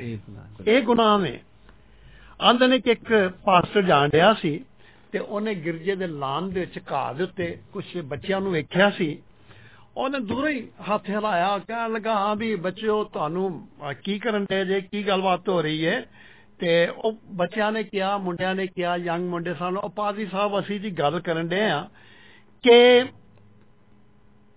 ਦੁਨੀਆ ਦੇ ਵਿੱਚ ਕੋਈ ਐਸਾ ਆਦਮੀ ਨਹੀਂਗਾ ਅਹ, ਜਿਨਨੇ ਅਮੀਰ ਹੋਣ ਦੇ ਬਾਰੇ ਚ ਨਾ ਸੋਚਿਆ ਹੋਏ। ਔਰ ਅਗਰ ਕੋਈ ਇਹ ਆਦਮੀਆਂ ਦਾ ਤਾਂ ਵੱਡਾ ਝੂਠਾ ਹੈ। ਤੇ ਅਸੀਂ ਇਹੀ ਗੱਲ ਕਰਨ ਦੇ ਆ। ਤੇ ਪਾਦੀ ਸਾਹਿਬ ਨੇ ਉਹਨਾਂ ਨੂੰ ਬੜੀ ਵੱਡੀ ਆਵਾਜ਼ ਵਿੱਚ ਆਖਿਆ ਉੱਚੀ ਆਵਾਜ਼ ਵਿੱਚ ਆਂਦਾ ਕਿ ਜਦੋਂ ਮੈਂ ਤੁਹਾਡੀ ਉਮਰ ਦਾ ਸਾਂ ਮੈਂ ਕਦੀ ਅਮੀਰ ਹੋਣ ਦੀ ਅਜ਼ਮਾਇਸ਼ ਨਹੀਂ ਸਾ ਪਿਆ ਤੇ ਬੱਚਿਆਂ ਨੇ ਇੱਕ ਆਵਾਜ਼ ਉੱਚੀ ਸਾਰੀ ਉਹਨਾਂ ਨੂੰ ਆਖਿਆ ਪਾਦੀ ਸਾਹਿਬ ਤੁਸੀਂ ਜਿੱਤ ਗਏ ਅਜ਼ਮਾਇਸ਼ 'ਚ ਡਿੱਗਣਾ ਗੁਨਾਹ ਨਹੀਂਗਾ ਮੈਂ ਫੇਰ ਕਹਿ ਰਿਹਾ ਲੇਕਿਨ ਅਜ਼ਮਾਇਸ਼ ਨੂੰ ਆਪਣੇ ਉੱਤੇ ਲੈ ਲੈਣਾ ਔਰ ਅਜ਼ਮਾਇਸ਼ ਦੇ ਬਾਅਦ ਗੁਨਾਹ ਕਰਨਾ ਇਹ ਇੱਕ ਗੁਨਾਹ ਹੈ ਇਹ ਇੱਕ ਗੁਨਾਹ ਹੈ ਔਰ ਅਬਲੀਸ ਜਿਹੜਾ ਉਹ ਸਾਨੂੰ ਅਜ਼ਮਾਇਸ਼ 'ਚ ਡੇਗਦਾ ਹੈ ਯਸੂ ਸਾਨੂੰ ਅਜ਼ਮਾਇਸ਼ ਦੇ ਵਿੱਚ ਕਰਦਾ ਤੇ ਨਹੀਂ ਗਾ ਲੇਕਿਨ ਆਪ ਆ ਮੌਜੂਦ ਹੁੰਦਾ ਹੈ ਬਚਾਉਣ ਲਈ। ਜੋ ਬਚਾਉਣ ਦੇ ਲਈ ਕੂਵਤ ਦਿੰਦਾ ਹੈ ਉਹ ਇਸ ਤਰੀਕੇ ਨਾਲ ਸਾਨੂੰ ਅਜ਼ਮਾਇਸ਼ ਉੱਤੇ ਗਲਬਾ ਦਿੰਦਾ ਹੈ ਅਜ਼ਮਾਇਸ਼ ਉੱਤੇ ਸਾਨੂੰ ਫਤਹ ਦਿੰਦਾ ਦਿੰਦਾ ਹੈ, ਹੈ ਹਾਂਜੀ। ਲੇਕਿਨ ਅਬਲੀਸ ਨਹੀਂ ਕਰਦਾ ਇਸ ਤਰ੍ਹਾਂ ਅਬਲੀਸ ਕੀ ਕਰਦਾ ਹੈ ਇੱਕ ਮੁੰਡਾ ਸੀ ਯੰਗ ਮੁੰਡਾ ਸੀ ਮੈਂ ਮੁੰਡਾ ਸੀ ਜਿਵੇਂ ਮੁੰਡੇ ਨੇ 17 18 15 16 ਸਾਲ ਦੇ। ਉਹ ਰੋਜ਼ ਹੀ ਆ ਜਾਇਆ ਕਰ ਆਪਣੇ ਪਿਓ ਦੇ ਸਾਹਮਣੇ ਆ ਕੇ ਖਲੋ ਜਾਇਆ ਕਰੇ ਉਹਦੇ ਕੱਪੜਿਆਂ ਚੋਂ ਤੇ ਉਹਦੇ ਮੌਤ ਸਿਰ ਚੋਂ ਪਾਣੀ ਡਿੱਗਣ ਡਿਆ ਯਾਨੀ ਕਿ ਉਹਨੇ ਉਹ ਛੱਪੜ ਦੇ ਚ ਜਾਂ ਨਹਿਰ ਦੇ ਚ ਛਾਲ ਮਾਰਨੀ ਨਹਾ ਨੂੰ ਕਿ ਆ ਜਾਂ ਤੇ ਅੱਗੋਂ ਉਹਦਾ ਉਹਦਾ ਪਿਓ ਨੂੰ ਟੱਕਰ ਜਾਂਦਾ ਸੀ। ਤੇ ਉਹਦੇ ਪਿਓ ਨੂੰ ਇਹ ਅੱਛੀ ਗੱਲ ਨਹੀਂ ਸੀ ਲੱਗਦੀ। ਉਹਨੇ ਆਖਿਆ ਉਹ ਗੱਲ ਸੁਣ ਤੂੰ ਕਿਸੇ ਦਿਨ ਡੁੱਬ ਜਾਏਗਾ। ਤੂੰ ਕੁਛ ਨਹੀਂ ਸੋਚਦਾ ਆ ਤੂੰ ਨਹਿਰ ਦੇ ਛਾਲ ਮਾਰਨਾ ਤੂੰ ਨਹਾ ਕੇ ਆ ਜਾਣਾ। ਤੇ ਇਹ ਤੇ ਬਹੁਤ ਬੁਰੀ ਗੱਲ ਹੈ ਫਿਰ ਤੂੰ ਬਿਮਾਰ ਵੀ ਹੋ ਜਾਏਗਾ ਤੇ ਡੁੱਬ ਵੀ ਜਾਏਗਾ। ਤੇ ਤੂੰ ਵੇਂਦਾ ਨਹੀਂ ਕਾ ਮੌਸਮ ਕਿਆ ਹੈ ਤਾਂ ਤੂੰ ਕਰੀ ਰੱਖਣਾ ਹੈ। ਤੇ ਤੂੰ ਇੰਜ ਕਰ ਕਿ ਤੂੰ ਬਾਜ਼ ਜਾ। ਪੁੱਤਰ ਨੇ ਆਖਿਆ ਕਿ ਅੱਬਾ ਗੱਲ ਇਹ ਵੇ ਕਿ ਮੈਂ ਜਦੋਂ ਵੀ ਨਹਿਰ ਦੇ ਕੰਢੇ 'ਚ ਜਾਣਾ ਨਾ ਤੇ ਜਿਹੜੀ ਤਰਨ ਦੀ ਅਜ਼ਮਾਇਸ਼ ਹੈ ਮੈਂ ਦਾ ਸ਼ਿਕਾਰ ਹੋ ਜਾਂਦਾ। ਪ੍ਰੋਬਲਮ ਮੇਰਾ ਇਹ ਵੇ।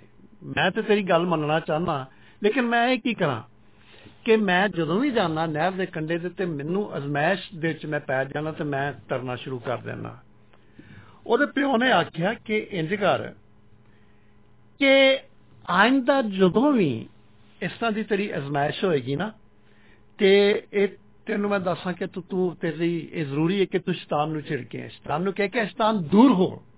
ਔਰ ਮੈਨੂੰ ਇਸ ਅਜ਼ਮਾਇਸ਼ ਨਾ ਪਾ ਤੂੰ ਉਹਨੂੰ ਡਾਂਟ ਉਹਨੂੰ ਸ਼ੈਤਾਨ ਨੂੰ ਕਹਿ ਕੇ ਦੂਰ ਹੋ ਇਥੋਂ। ਜੀ ਜੀ। Get lost behind me ਤੇ ਪੁੱਤਰ ਨੇ ਆਖਿਆ ਸਮੇਂ ਸਹੀ ਕਰਾਂਗਾ। ਇੱਕ ਦਿਨ ਦੋ ਦਿਨ ਤਿੰਨ ਦਿਨ ਤੇ ਠੀਕ ਠਾਕ ਰਹੇ। ਲੇਕਿਨ ਜਦੋਂ ਹਫਤਾ ਗੁਜ਼ਰਿਆ ਫਿਰ ਭੇਜਿਆ ਹੋਇਆ ਆਪਣੇ ਪਿਓ ਦੇ ਸਾਹਮਣੇ। ਅੱਛਾ ਉਹਦੇ ਪਿਓ ਨੇ ਆਖਿਆ ਕਿ ਮੈਂ ਤੈਨੂੰ ਕੀ ਆਖਿਆ ਸੀ? ਆਂਦਾ ਕਿ ਹਾਂ ਤੁਸੀਂ ਮੈਨੂੰ ਆਖਿਆ ਸੀ ਕਿ ਮੈਂ ਅਜ਼ਮਾਇਸ਼ ਵੇਲੇ ਸ਼ੈਤਾਨ ਨੂੰ ਡਾਂਟਾ। ਔਰ ਮੈਂ ਉਹਨੂੰ ਕਹਾਂ ਕਿ get lost go behind me ਕਿ ਤੂੰ ਮੇਰੇ ਪਿੱਛੇ ਚਲਾ ਜਾ, ਮੇਰੇ ਪਿੱਛਾ ਛੱਡ ਦੇ। ਤੇ ਮੇਰੇ ਪਿੱਛੇ get lost go behind me ਅੱਛਾ। ਆਂਦਾ ਕਿ ਅੱਬਾ, ਮੈਂ ਅੱਜ ਜੋ ਜਾ ਰਿਹਾ ਸਾਂ ਨਹਿਰ ਤੇ ਤੇ ਅਜ਼ਮਾਇਸ਼ ਦਾ ਮੈਂ ਸ਼ਿਕਾਰ ਹੋ ਗਿਆ। ਤੇ ਮੈਂ ਅਬਲੀਸ ਨੂੰ ਆਖਿਆ ਕਿ get lost go behind me ਤੇ ਅਬਲੀਸ ਮੇਰੇ ਪਿੱਛੇ ਚਲਾ ਗਿਆ ਤੇ ਪਿੱਛੇ ਜਾ ਕੇ ਉਹਨੇ ਮੈਨੂੰ ਧੱਕਾ ਦੇ ਦਿੱਤਾ ਮੇਰੇ ਅਜ਼ੀਜ਼ੋ ਅਬਲੀਸ ਜਿਹੜਾ ਹੈ ਉਹ ਸਾਨੂੰ ਅਜ਼ਮਾਇਸ਼ ਚ ਪਾਉਂਦਾ ਹੈ ਜੀ ਜ਼ਰੂਰੀ ਨਹੀਂ ਕਿ ਮੈਂ ਬਹੁਤ ਸਾਰੀਆਂ ਮਿਸਾਲਾਂ ਦਵਾਂ ਤੁਸੀਂ ਆਪਣੇ ਤੌਰ ਉੱਤੇ ਸੋਚੋ ਅਸੀਂ ਮੁxtਲਫ ਅਜ਼ਮਾਇਸ਼ਾਂ ਦਾ ਸ਼ਿਕਾਰ ਹੁੰਦੇ ਰਹਿੰਦੇ ਆ ਔਰ ਅਜ਼ਮਾਇਸ਼ ਦਾ ਸ਼ਿਕਾਰ ਹੋਣਾ ਇਹ ਵੇ ਅਬਲੀਸ ਅਹ, ਅਹ, ਦਾ ਸਾਨੂੰ ਅਜ਼ਮਾਇਸ਼ ਚ ਸ਼ਿਕਾਰ ਕਰਨਾ ਹੈ ਲੇਕਿਨ ਖੁਦਾਵੰਦ ਯਿਸੂ ਮਸੀਹ ਸਾਡੀਆਂ ਅਜ਼ਮਾਇਸ਼ਾਂ ਨੂੰ ਜਾਣਦਾ ਹੈ ਕਿਉਂਕਿ ਹੁਣੀ ਮੈਂ ਤੁਹਾਡੇ ਸਾਹਮਣੇ ਪੜਿਆ ਹੈ ਕਿ ਉਹ ਸਾਡੇ ਵਾਂਗੂ ਅਜ਼ਮਾਇਆ ਗਿਆ ਉਹ ਅਜ਼ਮਾਇਸ਼ ਦਾ ਸ਼ਿਕਾਰ ਹੋਇਆ ਮੈਂ ਫਿਰ ਇਸ ਆਇਤ ਨੂੰ ਤੁਹਾਡੇ ਸਾਹਮਣੇ ਪੜ੍ਹਨਾ ਵਾਂ ਲਿਖਿਆ ਹੈ ਕਿ ਕਿਉਂਕਿ ਜਿਸ ਤਰ੍ਹਾਂ ਉਹਨੇ ਖੁਦ ਹੀ ਅਸਮਾਇਸ਼ ਦੀ ਹਾਲਤ 'ਚ ਦੁੱਖ ਚੁੱਕਿਆ ਉਹ ਉਹਨਾਂ ਦੀ ਵੀ ਮਦਦ ਕਰ ਸਕਦਾ ਹੈ, ਜਿਨ੍ਹਾਂ ਦੀ ਅਸਮਾਇਸ਼ ਹੁੰਦੀ ਹੈ। ਯਸੂ ਕਿਉਂਕਿ ਅਜ਼ਮਾਇਸ਼ ਤੋਂ ਵਾਕਿਫ ਹੈ, ਉਹਨੂੰ ਪਤਾ ਹੈ ਕਿ ਅਜ਼ਮਾਇਸ਼ ਕੀ ਕੀ ਕੰਮ ਕਰਦੀ ਹੈ। ਇਸ ਕਰਕੇ ਉਹ ਸਾਡੇ ਸਾਰਿਆਂ ਦੀ ਅਜ਼ਮਾਇਸ਼ ਵਿੱਚ ਮਦਦ ਕਰਦਾ ਹੈ। ਔਰ ਉਹ ਕਦੀ ਸਾਨੂੰ ਅਜ਼ਮਾਇਸ਼ ਵਿੱਚ ਪਿਆ ਨਹੀਂ ਰਹਿਣ ਦਿੰਦਾ, ਬਲਕਿ ਉਹ ਸਾਡੀ ਮਦਦ ਕਰਦਾ ਹੈ। ਕਿਵੇਂ? ਕਿਵੇਂ ਕਰਦਾ ਹੈ? ਪਹਿਲਾ ਗ੍ਰੰਥੀਓ ਔਰ ਉਹਦਾ 10ਵਾਂ ਬਾਬ ਔਰ ਉਹਦੀ 13ਵੀਂ ਆਇਤ ਵਿੱਚ ਲਿਖਿਆ ਹੈ ਕਿ ਯਿਸੂ ਕਿਵੇਂ ਅਜ਼ਮਾਇਸ਼ ਵਿੱਚ ਸਾਡੀ ਮਦਦ ਕਰਦਾ ਹੈ। ਲਿਖਿਆ ਹੈ ਕਿ ਤੁਸੀਂ ਕਿਸੇ ਵੀ ਐਸੀ ਅਜ਼ਮਾਇਸ਼ 'ਚ ਨਹੀਂ ਡਿੱਗੇ ਜਿਹੜੀ ਕਿ ਬੰਦੇ ਦੀ ਬਰਦਾਸ਼ਤ ਤੋਂ ਬਾਹਰ ਹੋਵੇ ਤੇ ਖੁਦਾ ਸੱਚਾ ਹੈ। ਉਹ ਤੁਹਾਨੂੰ ਤੁਹਾਡੀ ਤਾਕਤ ਤੋਂ ਜ਼ਿਆਦਾ ਅਜ਼ਮਾਇਸ਼ 'ਚ ਨਹੀਂ ਡਿੱਗਣ ਦਿੰਦਾ, ਬਲਕਿ ਅਜ਼ਮਾਇਸ਼ ਤੋਂ ਨਿਕਲਣ ਦੀ ਰਾਹ ਵੀ ਪੈਦਾ ਕਰਦਾ ਹੈ ਤਾਂ ਕਿ ਤੁਸੀਂ ਬਰਦਾਸ਼ਤ ਕਰ ਸਕੋ। ਖੁਦਾ ਖੁਦਾਵੰਦ ਯਿਸੂ ਮਸੀਹ ਦੇ ਜ਼ਰੀਏ ਦੇ ਨਾਲ ਸਾਨੂੰ ਅਜ਼ਮਾਇਸ਼ ਵਿੱਚੋਂ ਬਾਹਰ ਕੱਢਣ ਦੀ ਰਾਹ ਜਿਹੜੀ ਹੈ ਉਹ ਦੱਸਦਾ ਹੈ ਔਰ ਯਿਸੂ ਇਸ ਲਾਇਕ ਹੈ ਕਿ ਉਹ ਸਾਨੂੰ ਅਜ਼ਮਾਇਸ਼ ਚੋਂ ਕੱਢੇ। ਓਕੇ ਫਿਰ ਅਸੀਂ ਇੱਕ ਹੋਰ ਵੀ ਗੱਲ ਸਿੱਖਨੇ ਆ ਕਿ ਜਦੋਂ ਅਸੀਂ ਕਿਸੇ ਬਹੁਤ ਭੈੜੇ ਵਕਤ ਤੋਂ ਗੁਜ਼ਰੇ ਹੁੰਨੇ ਆ, ਇੱਕ ਇਮਤਿਹਾਨੀ ਦੌਰ ਵਿੱਚੋਂ ਗੁਜ਼ਰੇ ਹੁੰਨੇ ਆ, ਤੇ ਕੀ ਸਾਡਾ ਇਤਕਾਦ ਹੈਗਾ ਹੈ ਕਿ ਅਸੀਂ ਯਕੀਨ ਕਰਨੇ ਆ ਕਿ ਖੁਦਾ ਸਾਨੂੰ ਇਸ ਬੜੇ ਇਮਤਿਹਾਨੀ ਦੌਰ ਤੋਂ ਸਾਡੇ ਦੇ ਉੱਤੇ ਜਿਹੜਾ ਮੁਸੀਬਤ ਦਾ ਵਕਤ ਪਿਆ ਹੈ ਜਿਹੜੀ ਮੁਸੀਬਤ ਹੈ ਉਹਦੇ ਤੋਂ ਕੱਢ ਸਕਦਾ ਹੈ ਪਾਕ ਕਲਾਮ ਆਂਦਾ ਹੈ ਕਿ ਯਿਸੂ ਇਸ ਲਾਇਕ ਹੈਗਾ ਹੈ ਲੋਕਾਂ ਨੇ ਗਵਾਹੀਆਂ ਦਿੱਤੀਆਂ ਨੇ ਕਿ ਉਹ ਸਾਨੂੰ ਇਮਤਿਹਾਨੀ ਦੌਰ ਚੋਂ ਕੱਢ ਸਕਦਾ ਹੈ।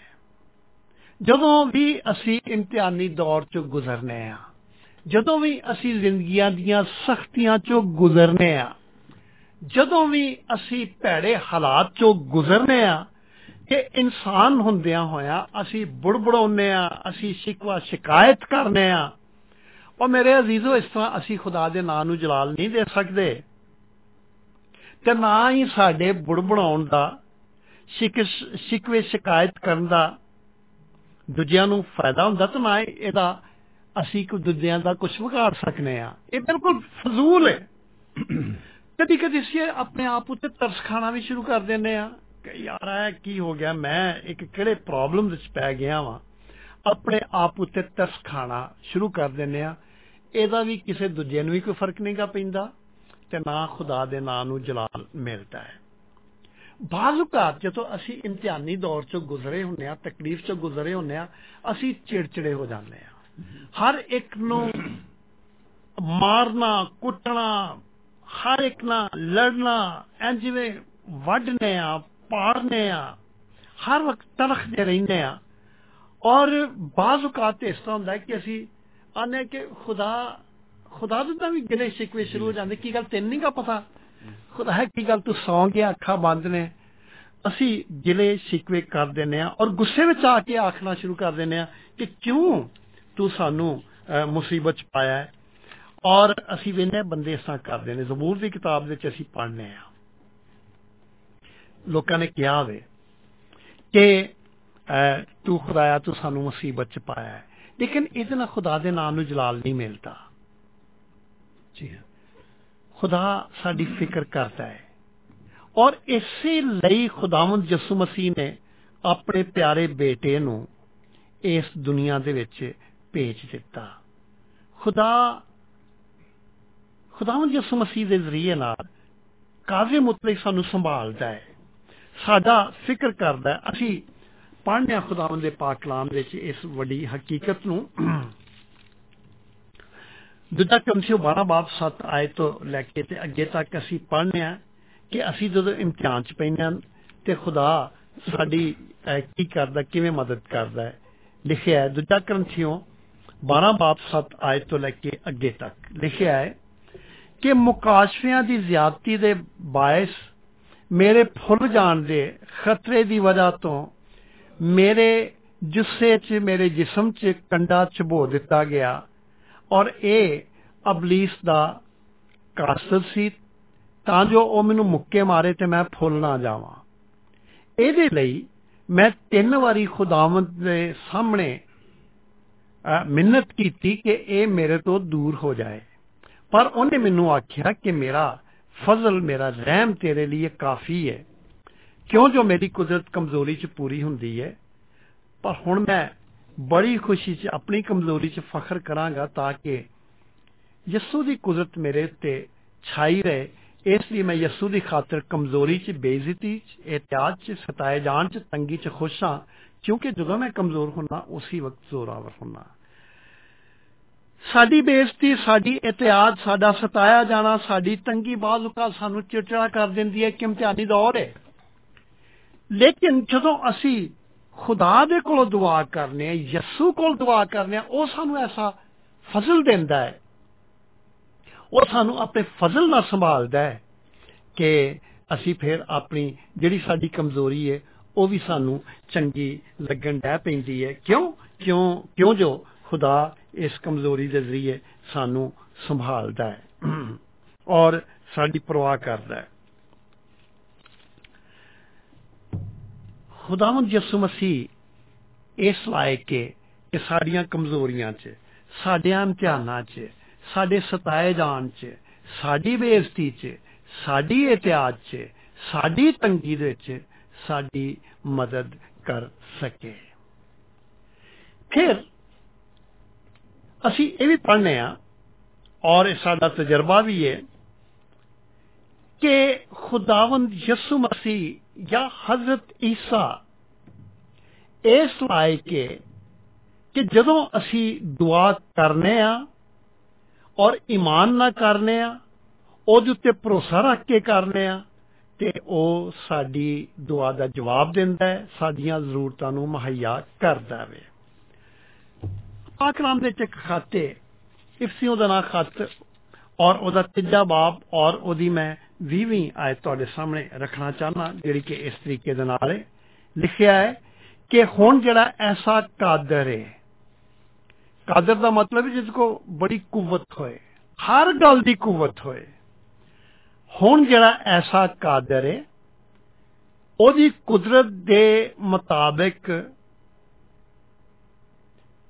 ਸਾਡੇ 'ਚ ਤਾਸੀਰ ਕਰਦੀ ਹੈ ਉਹਦੀ ਕੁਦਰਤ ਜਿਹੜੀ ਹੈ ਸਾਡੇ 'ਚ ਤਾਸੀਰ ਕਰਦੀ ਹੈ ਔਰ ਸਾਡੀ ਦਰਖਾਸਤ ਤੇ ਖਿਆਲ ਤੋਂ ਵੱਧ ਕੰਮ ਕਰ ਸਕਦਾ ਹੈ ਐਸਾ ਕਾਦਰ ਹੈ ਹਰ ਕੰਮ ਕਰ ਸਕਦਾ ਹੈ ਪਾਕ ਕਲਾਮ 'ਚ ਲਿਖਿਆ ਹੈ ਕਿ ਅਸੀਂ ਜੋ ਕੁਝ ਸੋਚਨੇ ਆ, ਜੋ ਕੁਝ ਖਿਆਲ ਕਰਨੇ ਆ, ਉਹਦੇ ਤੋਂ ਵੱਧ ਉਹ ਕੰਮ ਕਰ ਸਕਦਾ ਹੈ ਉਹ ਇਸ ਲਾਇਕ ਹੈ ਕਿ ਜਦੋਂ ਅਸੀਂ ਦੁਆ ਦੇ ਵਿੱਚ ਕਿਸੇ ਚੀਜ਼ ਨੂੰ ਉਹਦੇ ਸਾਹਮਣੇ ਰੱਖ ਦਿੰਨੇ ਆ ਤੇ ਉਹ ਸਾਡੀਆਂ ਦੁਆਵਾਂ ਨੂੰ ਸੁਣਦਾ ਹੈ ਪਾਕ ਕਲਾਮ ਦੇ ਵਿੱਚ ਇੱਕ ਹੋਰ ਸਹੀਫਾ ਹੈ ਜਿਹਨੂੰ ਕਿ ਅਸੀਂ ਜਰਮੀਆ ਨਬੀ ਦਾ ਸਹੀਫਾ ਨੇ ਆ ਉਹਦੇ ਵਿੱਚ ਬੜੀ ਖੂਬਸੂਰਤ ਅਸੀਂ ਇੱਕ ਗੱਲ ਪੜ੍ਹਨੇ ਆ ਇੱਕ ਹਕੀਕਤ ਪੜ੍ਹਨੇ ਆ ਜਿਹੜੀ ਕਿ ਯਰਮੀਆ ਨਬੀ ਨੇ ਆਪਣੇ ਰੂਹਾਨੀ ਤਜਰਬੇ ਦੇ ਨਾਲ ਪਾਕ ਰੂਹ ਦੀ ਮਾਮੂਰੀ ਤੇ ਕੂਵਤ ਨਾਲ ਕੀਤੀ ਔਰ ਖੁਦਾ ਯਰਮੀਆ ਨਬੀ ਦੇ ਜ਼ਰੀਏ ਅੱਜ ਫੇਰ ਸਾਡੇ ਨਾਲ ਬੋਲਣ ਡਿਆ ਹੈ। ਖੁਦਾ ਪਹਿਲਾਂ ਤਾਂ ਯਰਮੀਆ ਨਬੀ ਦੇ ਨਾਲ ਬੋਲਿਆ, ਫਿਰ ਯਰਮੀਆ ਨਬੀ ਦੇ ਜ਼ਰੀਏ ਨਾਲ ਅੱਜ ਸਾਡੇ ਨਾਲ ਬੋਲਣ ਡਿਆ ਯਰਮੀਆ 33 ਬਾਬ ਔਰ ਉਹਦੀ ਤੀਜੀ ਅੱਜ ਕੀ ਲਿਖਿਆ ਹੈ? ਲਿਖਿਆ ਕਿ ਮੈਨੂੰ ਪੁਕਾਰ ਤੇ ਮੈਂ ਤੈਨੂੰ ਜਵਾਬ ਦਵਾਂਗਾ ਤੇ ਵੱਡੀਆਂ ਵੱਡੀਆਂ ਤੇ ਡੂੰਘੀਆਂ ਗੱਲਾਂ ਜਿਨ੍ਹਾਂ ਨੂੰ ਤੂੰ ਨਹੀਂ ਜਾਣਦਾ, ਤੇਰੇ ਤੇ ਜ਼ਾਹਿਰ ਕਰਾਂਗਾ। ਇਹ ਖੁਦਾ ਦਾ ਵਾਅਦਾ ਹੈ ਕਿ ਮੈਨੂੰ ਪੁਕਾਰ ਖੁਦਾ ਬੰਦਾ ਨਹੀਂਗਾ ਖੁਦਾ ਇਨਸਾਨ ਨਹੀਂਗਾ ਕਿ ਜਿਹੜਾ ਐਵੇਂ ਗੱਲਾਂ ਕਰੇ ਉਹ ਕਾਦਰੇ ਮੁਤਲਕ ਹੈ ਉਹ ਜਿਹੜੀ ਗੱਲ ਕਰਦਾ ਹੈ ਉਹ ਜਿਹੜਾ ਵਾਅਦਾ ਕਰਦਾ ਹੈ ਉਹਨੂੰ ਪੂਰਿਆਂ ਵੀ ਕਰਦਾ ਹੈ ਅਸੀਂ ਤੀਜੀ ਆਇਤ ਵਿੱਚ ਇਹੀ ਪੜਿਆ ਹੈ ਲਿਖਿਆ ਹੈ ਕਿ ਮੈਨੂੰ ਪੁਕਾਰ ਤੇ ਮੈਂ ਤੈਨੂੰ ਜਵਾਬ ਦਵਾਂਗਾ ਤੇ ਵੱਡੀਆਂ ਵੱਡੀਆਂ ਗਹਿਰੀਆਂ ਗੱਲਾਂ ਜਿਨ੍ਹਾਂ ਨੂੰ ਤੂੰ ਨਹੀਂ ਜਾਣਦਾ, ਤੇਰੇ ਤੇ ਜ਼ਾਹਰ ਕਰਾਂਗਾ। ਇਹ ਜਦੋਂ ਖੁਦਾ ਨੇ ਆਖਿਆ ਤੇ ਫਿਰ ਉਹ ਕਰਦਾ ਹੈ। ਸਾਡਾ ਇਤਕਾਦ ਹੋਣਾ ਚਾਹੀਦਾ ਵੇ ਕਿ ਅਸੀਂ ਜਦੋਂ ਦੁਆ ਕਰਨੇ ਆ ਤੇ ਯਿਸੂ ਸਾਡੀਆਂ ਦੁਆਵਾਂ ਦਾ ਜਵਾਬ ਦਿੰਦਾ ਹੈ ਜਦੋਂ ਅਸੀਂ ਈਮਾਨ ਰੱਖ ਕੇ ਕਰਨੇ ਆ। ਅਸੀਂ ਅੱਜ ਦਾ ਜਿਹੜਾ ਹਵਾਲਾ ਹੈ, ਇਹਦੇ ਚ ਵੀ ਪੜਿਆ ਹੈ ਕਿ ਉਹਨਾਂ ਇਤਕਾਦ ਰੱਖ ਕੇ ਈਮਾਨ ਰੱਖ ਕੇ ਉਹਨਾਂ ਅਹ, ਯਿਸੂ ਨੂੰ ਆਖਿਆ ਕਿ ਤੂੰ ਕਰ ਯਿਸੂ ਨੇ ਆਖਿਆ ਕੀ ਤੁਹਾਡਾ ਇਤਕਾਦ ਹੈ ਕਿ ਮੈਂ ਕਰ ਸਕਣਾ ਤੇ ਉਹਨਾਂ ਆਖਿਆ ਹਾਂ ਤੇ ਉਹਨਾਂ ਨੂੰ ਸ਼ਿਫਾ ਮਿਲ ਗਈ ਤੇ ਮੇਰੇ ਅਜ਼ੀਜ਼ੋ ਮੈਂ ਆਖਰੀ ਗੱਲ ਤੁਹਾਡੇ ਨਾਲ ਕਰਨਾ ਚਾਹਨਾ ਵਾਂ ਉਹ ਇਹ ਵੇ ਕਿ ਯਿਸੂ ਮਸੀਹ ਖੁਦਾਵੰਦ ਯਿਸੂ ਮਸੀਹ ਜਿਹਨੂੰ ਅਕਸਰੀਅਤ ਹਜ਼ਰਤ ਈਸਾ ਵੀ ਆਂਦੀ ਹੈ ਉਹ ਇਸ ਲਾਇਕ ਹੈ ਕਿ ਜਦੋਂ ਸਾਨੂੰ ਠੋਕਰ ਲੱਗਦੀ ਹੈ ਠੇਡਾ ਲੱਗਦਾ ਹੈ ਸਾਨੂੰ ਬਚਾ ਕੇ, ਖੜਿਆ ਕਰਕੇ ਤੇ ਖੁਦਾ ਤਾਲਾ ਦੇ ਪੁਰ ਜਲਾਲ ਹਜ਼ੂਰ ਦੇ ਵਿੱਚ ਬੇਐਬ ਖੜਿਆ ਕਰ ਸਕਦਾ ਹੈ ਬੇਐਬ। ਐਬਾਂ ਦੀ ਵਜ੍ਹਾ ਨਾਲ ਜਦੋਂ ਠੋਕਰ ਲੱਗ ਜਾਂਦੀ, ਅਸੀਂ ਡਿੱਗ ਜਾਂਦੇ ਆ। ਦੁਨੀਆ ਸਾਨੂੰ ਠੋਡਿਆਂ ਮਾਰਦੀ ਲੰਘ ਜਾਂਦੀ ਏ, ਕਿਉਂਕਿ ਦੁਨੀਆ ਦੇ ਪੈਮਾਨੇ ਦੇ ਲਿਹਾਜ਼ ਨਾਲ ਅਸੀਂ ਚੋਰ ਵੀ ਆ, ਅਚੱਕੇ ਵੀ ਆ, ਅਸੀਂ ਬੇਇੱਜ਼ਤ ਵੀ ਆ। ਇਹ ਇਹ ਠੋਕਰਾਂ ਨੇ ਸਾਡੇ ਕੋ ਹੋ ਸਕਦਾ ਹੈ ਕਦੀ ਕੋਈ ਗੁਨਾਹ ਹੋ ਗਿਆ ਹੋਵੇ, ਸਾਡੇ ਕੋ ਝੂਠ ਬੋਲਿਆ ਗਿਆ ਹੋਵੇ, ਸਾਡੇ ਕੋ ਕਿਸੇ ਦੇ ਬਾਰੇ ਵਿੱਚ ਕੋਈ ਗਲਤ ਗੱਲ ਨਿਕਲ ਗਈ ਹੋਵੇ ਔਰ ਅਸੀਂ ਉਹਦੀ ਵਜ੍ਹਾ ਦੇ ਉੱਤੇ ਉਹਦੀਆਂ ਨਜ਼ਰਾਂ ਦੇ ਵਿੱਚ ਜਾਂ ਦੁਨੀਆ ਦੀ ਨਜ਼ਰਾਂ 'ਚ ਡਿੱਗ ਗਏ ਆ ਔਰ ਯਿਸੂ ਇਸ ਲਾਇਕ ਹੈ ਕਿ ਸਾਨੂੰ ਫਿਰ ਯਿਸੂ ਦੇ, ਖੁਦਾ ਦੇ, ਤਾਲਾ ਦੇ ਹਜ਼ੂਰ ਦੇ ਵਿੱਚ ਬੇਅਬ ਕਰਕੇ ਖੜਾ ਕਰ ਸਕਦਾ ਹੈ, ਕਿਉਂਕਿ ਉਹ ਕੰਮ ਹੀ ਇਹੀ ਕਰਦਾ ਹੈ ਕਿ ਲੋਕਾਂ ਦੇ ਗੁਨਾਹ ਆਪਣੇ ਉੱਤੇ ਲੈ ਲੈਂਦਾ ਹੈ ਔਰ ਉਹਨਾਂ ਨੂੰ ਗੁਨਾਹਾਂ ਤੋਂ ਆਜ਼ਾਦ ਕਰਦਾ ਹੈ ਔਰ ਉਹਦੀ ਉਹ ਉਹ ਇਸ ਗੱਲ ਦੀ ਉਹ ਗਰੰਟੀ ਦਿੰਦਾ ਹੈ। ਲੋਕਾਂ ਨੇ ਖੁਦਾਵੰਦ ਯਿਸੂ ਮਸੀਹ ਦੀ ਇਸ ਗਰੰਟੀ ਨੂੰ ਆਪਣੀ ਜ਼ਿੰਦਗੀ ਦੇ ਵਿੱਚ ਆ- ਅਹ, ਜ਼ਿੰਦਗੀ ਦੇ ਵਿੱਚ, ਅਹ, ਜਿਹੜਾ ਹੈ, ਉਹ ਕੰਮ ਕਰਦਿਆਂ ਵੇਖਿਆ ਹੈ। ਮੁਕੱਦਸ ਪੌਲੁਸ ਰਸੂਲ ਨੇ ਆਖਿਆ ਸੀ ਕਿ ਇਹ ਗੱਲ ਸੱਚ ਤੇ ਹਰ ਤਰੀਕੇ ਨਾਲ ਕਬੂਲ ਕਰਨ ਦੇ ਲਾਇਕ ਹੈ ਕਿ ਮਸੀਹ ਯਿਸੂ ਗੁਨਾਹਗਾਰਾਂ ਨੂੰ ਨਿਜਾਤ ਦੇਣ ਲਈ ਇਸ ਦੁਨੀਆ 'ਚ ਆਇਆ, ਜਿਨ੍ਹਾਂ 'ਚੋਂ ਸਭ ਤੋਂ ਵੱਡਾ ਮੈਂ ਹਾਂ ਜਿਹੜਾ ਪੌਲੁਸ ਰਸੂਲ ਸੀ ਉਹ ਆਂਦਾ ਹੈ ਕਿ ਮੈਂ ਸਾਰਿਆਂ ਤੋਂ ਵੱਡਾ ਗੁਨਾਹਗਾਰ ਹਾਂ। ਮੈਂ ਸਤੌਰ ਦੇ ਵਿੱਚ ਵੱਡਾ ਗੁਨਾਹਗਾਰ ਹਾਂ। ਮੈਂ ਇੱਕ ਕਾਤਲ ਹਾਂ ਕਿਉਂਕਿ ਜਦੋਂ ਅਹ, ਇਹ- ਜਦੋਂ ਅਹ, ਇੱਕ ਖੁਦਾਵੰਦ ਦੇ ਬੰਦੇ ਨੂੰ ਅਹ, ਕਤਲ ਕੀਤਾ ਜਾ ਰਿਹਾ ਸੀ ਸਟੀਫਨਸ ਨੂੰ ਸ਼ਹੀਦ ਕੀਤਾ ਜਾ ਰਿਹਾ ਸੀ ਇਹ ਉੱਥੇ ਸੀ ਉਹਦੇ ਕੱਪੜੇ ਦੀ ਹਿਫਾਜ਼ਤ ਵੀ ਕਰਨ ਰਿਹਾ ਸੀ। ਉਹ ਕਾਤਲ ਵੀ ਹੈ। ਉਹਨੇ ਕਲੀਸਿਆ ਨੂੰ ਬਹੁਤ ਸਤਾਇਆ ਲੇਕਿਨ ਉਹ ਡਿੱਗ ਗਿਆ ਆਪਣੀਆਂ ਨਜ਼ਰਾਂ 'ਚ ਦੁਨੀਆ ਦੀ ਨਜ਼ਰਾਂ 'ਚ। ਲੇਕਿਨ ਖੁਦਾਵੰਦ ਨੇ ਉਹਨੂੰ ਉਠਾ ਖੜਾ ਕੀਤਾ ਔਰ ਹੁਣ ਉਹ ਆਂਦਾ ਹੈ ਕਿ ਅਹ, ਇਹ ਗੱਲ ਸੱਚ ਤੇ ਹਰ ਤਰੀਕੇ ਨਾਲ ਕਬੂਲ ਕਰਨ ਦੇ ਲਾਇਕ ਹੈ ਕਿ ਮਸੀਹ ਯਿਸੂ ਦੁਨੀਆ 'ਚ ਗੁਨਾਹਗਾਰਾਂ ਨੂੰ ਜਾਤ ਦੇਣ ਲਈ ਆਇਆ ਜਿਨ੍ਹਾਂ ਤੋਂ ਵੱਧ ਕੇ ਮੈਂ ਹਾਂ ਹਰ ਗੁਨਾਹਗਾਰ ਨੂੰ ਜਿਹੜਾ ਡਿੱਗ ਪਿਆ ਹੈ ਗੁਨਾਹ ਦੀਆਂ ਰਾਵਾਂ 'ਚ ਡਿੱਗ ਪਿਆ ਹੈ ਯਿਸੂ ਇਸ ਲਾਇਕ ਹੈ ਕਿ ਉਹਨੂੰ ਫੇਰ ਖੜਿਆ ਕਰੇ। ਇਸ ਲਾਇਕ ਹੈ ਕਿ ਉਹਨੂੰ ਫੇਰ ਖੁਦਾ ਦੇ ਹਜ਼ੂਰ ਵਿੱਚ ਬੇਅਬ ਖੜਾ ਕਰੇ। ਮੇਰੇ ਅਜ਼ੀਜ਼ੋ ਅੱਜ ਅਸਾਂ ਸਵੇਰੇ ਅਹ, ਅੱਜ ਦੇ ਇਸ ਬਿਆਨ ਦੇ ਵਿੱਚ ਦੋ ਚਾਰ ਗੱਲਾਂ ਸਿੱਖੀਆਂ ਨੇ। ਪਹਿਲੀ ਗੱਲ ਅਸਾਂ ਸਿੱਖੀ ਹੈ ਕਿ ਯਿਸੂ ਇਸ ਲਾਇਕ ਹੈ ਕਿ ਸਾਨੂੰ ਪੂਰੀ ਪੂਰੀ ਨਿਜਾਤ ਦੇ ਸਕਦਾ ਹੈ। ਫਿਰ ਅਸਾਂ ਦੂਜੀ ਗੱਲ ਸਿੱਖੀ ਹੈ ਕਿ ਯਿਸੂ ਇਸ ਲਾਇਕ ਹੈ ਕਿ ਉਹ ਸਾਡੀ ਅਜ਼ਮਾਇਸ਼ 'ਚ ਸਾਡੀ ਮਦਦ ਕਰ ਸਕਦਾ ਹੈ। ਫਿਰ ਅਸਾਂ ਤੀਜੀ ਗੱਲ ਸਿੱਖੀ ਹੈ ਕਿ ਜਦੋਂ ਅਸੀਂ ਸਤਾਏ ਜਾਂਦੇ ਆ ਜਦੋਂ ਅਸੀਂ ਤੰਗੀ 'ਚ ਆ ਜਦੋਂ ਸਾਡੀ ਬੇਇੱਜ਼ਤੀ ਹੁੰਦੀ ਹੈ ਤੇ ਯਿਸੂ ਇਸ ਲਾਇਕ ਹੈ ਕਿ ਉਹ ਸਾਨੂੰ ਇਸ ਇਮਤਿਹਾਨੀ ਦੌਰ ਦੇ ਵਿੱਚੋਂ ਅਹ, ਅਹ, ਸਾਡੀ ਉਹ ਮਦਦ ਕਰਦਾ ਹੈ। ਤੇ ਫਿਰ ਅਸਾਂ ਆਖਰੀ ਗੱਲ ਜਿਹੜੀ ਹੈ ਉਹ ਅਹ, ਫਿਰ ਅਸਾਂ ਇਹ ਸਿੱਖੀ ਕਿ ਯਿਸੂ ਇਸ ਲਾਇਕ ਹੈ ਕਿ ਉਹ ਸਾਡੀਆਂ ਦੁਆਵਾਂ ਨੂੰ ਸੁਣਦਾ ਤੇ ਉਹਨਾਂ ਦਾ ਜਵਾਬ ਦਿੰਦਾ ਹੈ ਔਰ ਆਖਰੀ ਗੱਲ ਕਿ ਉਹ ਇਸ ਲਾਇਕ ਹੈ ਕਿ ਜਦੋਂ ਸਾਨੂੰ ਠੋਕਰ ਲੱਗਦੀ ਹੈ ਸਾਨੂੰ ਖੁਦਾ ਦੇ ਹਜ਼ੂਰ ਬੇਅਬ ਖੜਿਆ ਕਰ ਸਕਦਾ ਹੈ ਮੇਰੇ ਯਿਸੂ ਚ ਤੁਹਾਡੇ ਯਿਸੂ ਚ ਸਾਡੇ ਸਾਰਿਆਂ ਦੇ ਯਿਸੂ ਚ ਅਗਰ ਉਹ ਸਾਡਾ ਖੁਦਾਵੰਦ ਹੈ ਵੱਡੀ ਗੱਲ ਇਹ ਵੇ ਇਹ ਸਾਰੀਆਂ ਗੱਲਾਂ ਨੇ ਅੱਜ ਇਹਨਾਂ ਦੋਵਾਂ ਅੰਨਿਆਂ ਨੇ ਯਿਸੂ ਦੇ ਸਾਹਮਣੇ ਦਰਖਾਸਤ ਕੀਤੀ ਸੀ ਸਾਨੂੰ ਸ਼ਿਫਾ ਦੇ ਔਰ ਉਹਨੇ ਆਖਿਆ ਸੀ ਤੁਹਾਡਾ ਇਤਕਾਦ ਹੈ ਮੈਂ ਕਰ ਸਕਦਾ ਉਹਨਾਂ ਕਿਹਾ ਹਾਂ ਯਿਸੂ ਨੇ ਫਿਰ ਉਹਨਾਂ ਨੂੰ ਸ਼ਿਫਾ ਦਿੱਤੀ ਅਗਰ ਤੁਸੀਂ ਬਿਮਾਰ ਜੇ ਅਗਰ ਤੁਸੀਂ ਤੰਗਦਸ ਜੇ ਅਗਰ ਤੁਸੀਂ ਲਾਚਾਰ ਜੇ ਅਗਰ ਤੁਸੀਂ ਸਤਾਏ ਜਾ ਰਹੇ ਜੇ ਅਗਰ ਤੁਸੀਂ ਇਮਤਿਹਾਨ ਚੋਂ ਗੁਜ਼ਰ ਰਹੇ ਜੇ ਅਗਰ ਤੁਸੀਂ ਨਿਜਾਤ ਦੇ ਖਾਸਤਗਾਰ ਜੇ ਅਗਰ ਤੁਸੀਂ ਕਿਸੇ ਕੜੇ ਇਮਤਿਹਾਨ ਤੋਂ ਗੁਜ਼ਰਨ ਦੇ ਜੇ ਤੇ ਮੇਰੇ ਅਜ਼ੀਜ਼ੋ ਜ਼ਰੂਰਤ ਇਸ ਗੱਲ ਦੀ ਕਿ ਯਿਸੂ ਦੇ ਕੋਲ ਆਓ ਉਹਨੂੰ ਆਪਣਾ ਖੁਦਾਵੰਦ ਆਪਣੀ ਜ਼ਿੰਦਗੀ ਵਿੱਚ ਕਬੂਲ ਕਰੋ ਮਾਲਕ ਕਬੂਲ ਕਰੋ ਔਰ ਪਾਕਲਾਮ ਆਂਦਾ ਹੈ ਇਮਾਨਦਾਰਾਂ ਦਾ ਤਜਰਬਾ ਆਂਦਾ ਹੈ ਇਹ ਦੋ ਅੰਨਿਆਂ ਦੀ ਗਵਾਹੀ ਇਹ ਆਂਦੀ ਹੈ ਕਿ ਉਹ ਇਸ ਲਾਇਕ ਹੈ ਕਿ ਸਾਡੀਆਂ ਮੁਸੀਬਤ ਵਿੱਚ ਸਾਡੀਆਂ ਬਿਮਾਰੀਆਂ ਵਿੱਚ ਸਾਡੀਆਂ ਪਰੇਸ਼ਾਨੀਆਂ ਵਿੱਚ ਸਾਡੀ ਮਦਦ ਕਰੇ। ਖੁਦਾਵੰਦ ਤੁਹਾਨੂੰ ਅਹ, ਯਿਸੂ ਦੇ ਨੂੰ ਈਮਾਨ ਦੇ ਨਾਲ ਖੁਦਾਵੰਦ ਕਬੂਲ ਕਰਨ ਦਾ ਫਜ਼ਲ ਦੇ। ਆਮੀਨ ਆਮੀਨ ਅਹ ਖੁਦਾਵੰਦ ਦਾ ਸ਼ੁਕਰ ਹੋਵੇ ਕਿ ਅੱਜ ਫਿਰ ਖੁਦਾਵੰਦ ਨੇ ਸਾਡੇ ਲਈ ਬਹੁਤ ਹੀ ਖੂਬਸੂਰਤ ਜਿਹਾ ਪੈਗਾਮ ਭੇਜਿਆ ਜਿਹਦੇ ਵਿੱਚ ਖੁਦਾਵੰਦ ਦੇ ਖਾਦਮ ਨੇ ਸਾਨੂੰ ਬੜੀ ਤਫਸੀਲ ਨਾਲ ਦੱਸਿਆ ਕਿ ਸਾਡਾ ਯਿਸੂ ਸਾਡੇ ਵਾਸਤੇ ਕੀ ਕਰ ਸਕਦਾ ਹੈ ਉਹਨਾਂ ਨੇ ਇਹ ਬੜੀ ਤਫਸੀਲ ਨਾਲ ਬਾਰਹਾ ਇਹਨਾਂ ਗੱਲਾਂ ਨੂੰ ਦੁਹਰਾਇਆ ਤਾਂ ਜੋ ਅਸਾਂ ਸਿੱਖੀਏ ਅਸਾਂ ਜਾਣੀਏ ਕਿ ਸਾਡਾ ਯਿਸੂ ਸਾਡੇ ਵਾਸਤੇ ਕੀ ਇਹ, ਕਰ ਸਕਦਾ ਹੈ ਤੇ ਇੱਕ ਉਹਨਾਂ ਨੇ ਸ਼ਰਤ ਦੱਸੀ ਜਿਹੜੀ ਕਿ ਬੜੀ ਹੀ ਮਜ਼ਬੂਤ ਇਹ, ਸ਼ਰਤ ਹੈ ਕਿ ਉਹਨਾਂ ਦੱਸਿਆ ਕਿ ਈਮਾਨ ਦਾ ਹੋਣਾ ਇਹ ਸਿਰਫ ਈਮਾਨ ਹੀ ਨਹੀਂ ਬਲਕਿ ਪੁਖਤਾ ਈਮਾਨ ਦਾ ਹੋਣਾ ਸਾਡੇ ਵਿੱਚ ਬਹੁਤ ਜ਼ਰੂਰੀ ਹੈ ਤਾਂ ਜੋ ਅਸਾਂ ਖੁਦਾਵੰਦ ਯਿਸੂ ਅਹ, ਮਸੀਹ ਦੇ ਕੋਲੋਂ ਇਹ ਬਰਕਤਾਂ ਲੈ ਸਕੀਏ ਤੇ ਚੰਦ ਇੱਕ ਸਵਾਲ ਜਿਹੜੇ ਅਸਾਂ ਇਹ ਖੁਦਾਵੰਦ ਦੇ ਖਾਦਮ ਅਹ, ਦੇ ਨਾਲ ਅਹ, ਕਰਾਂਗੇ ਅਹ, ਲੇਕਿਨ ਇੱਕ ਛੋਟੇ ਜਿਹੇ ਗੀਤ ਵੱਲ ਚੱਲਦੇ ਹਾਂ ਅਹ, ਜਿਹਦੇ ਵਿੱਚ ਬੜੀ ਖੂਬਸੂਰਤ ਅੰਦਾਜ਼ ਨਾਲ ਆਰਫ ਰੋਜਰ ਜੀ ਕਹਿ ਰਹੇ ਨੇ ਆਈ ਯਿਸੂ ਮੈਨੂੰ ਲੋੜ ਤੇਰੀ ਤੇ ਮੇਰੇ ਖਿਆਲ 'ਚ ਅੱਜ ਸਾਨੂੰ ਕਹਿਣ ਦੀ ਇਹ ਲੋੜ ਹੈ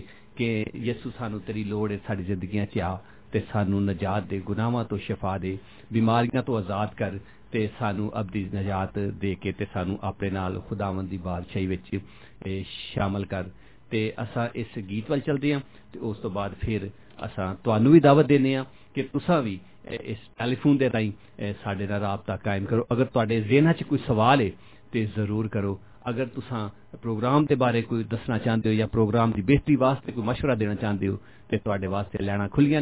ਵਾਸਤੇ ਕੋਈ ਮਸ਼ਵਰਾ ਦੇਣਾ ਚਾਹੁੰਦੇ ਹੋ ਤੇ ਤੁਹਾਡੇ ਵਾਸਤੇ ਲੈਣਾ ਖੁੱਲੀਆਂ ਨੇ ਟੈਲੀਫੋਨ ਕਰਨ ਵਾਸਤੇ ਸਾਡਾ ਨੰਬਰ ਹੈ 0 1922722707 ਜਿਹੜੀ 01922722707 ਤੇ ਇਸੇ ਤਰ੍ਹਾਂ ਅਗਰ ਤੁਸੀਂ ਸਕਾਈਪ ਦੇ ਰਾਹੀਂ ਸਾਡੇ ਨਾਲ ਗੱਲ ਕਰਨਾ ਚਾਹੁੰਦੇ ਹੋ ਤਾਂ ਸਕਾਈਪ ਦਾ ਆਈਡੀ ਹੈ ਖੁਦਾ ਕੀ ਆਵਾਜ਼ ਤੇ ਇਸ ਆਈਡੀ ਨੂੰ ਤੁਸੀਂ ਐਡ ਕਰੋ ਤੇ ਫਿਰ ਸਾਨੂੰ ਇਹਦੇ ਤੇ ਵੀ ਤੁਸੀਂ ਕਾਲ ਕਰ ਸਕਦੇ ਹੋ।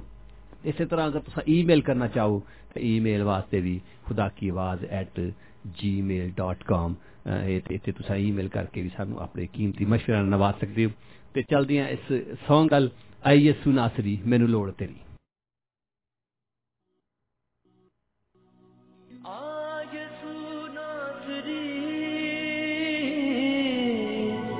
ਮੈਨੂੰ ਲੋੜ ਤੇਰੀ। ਫਿਰ ਗਿਆ ਮੈਂ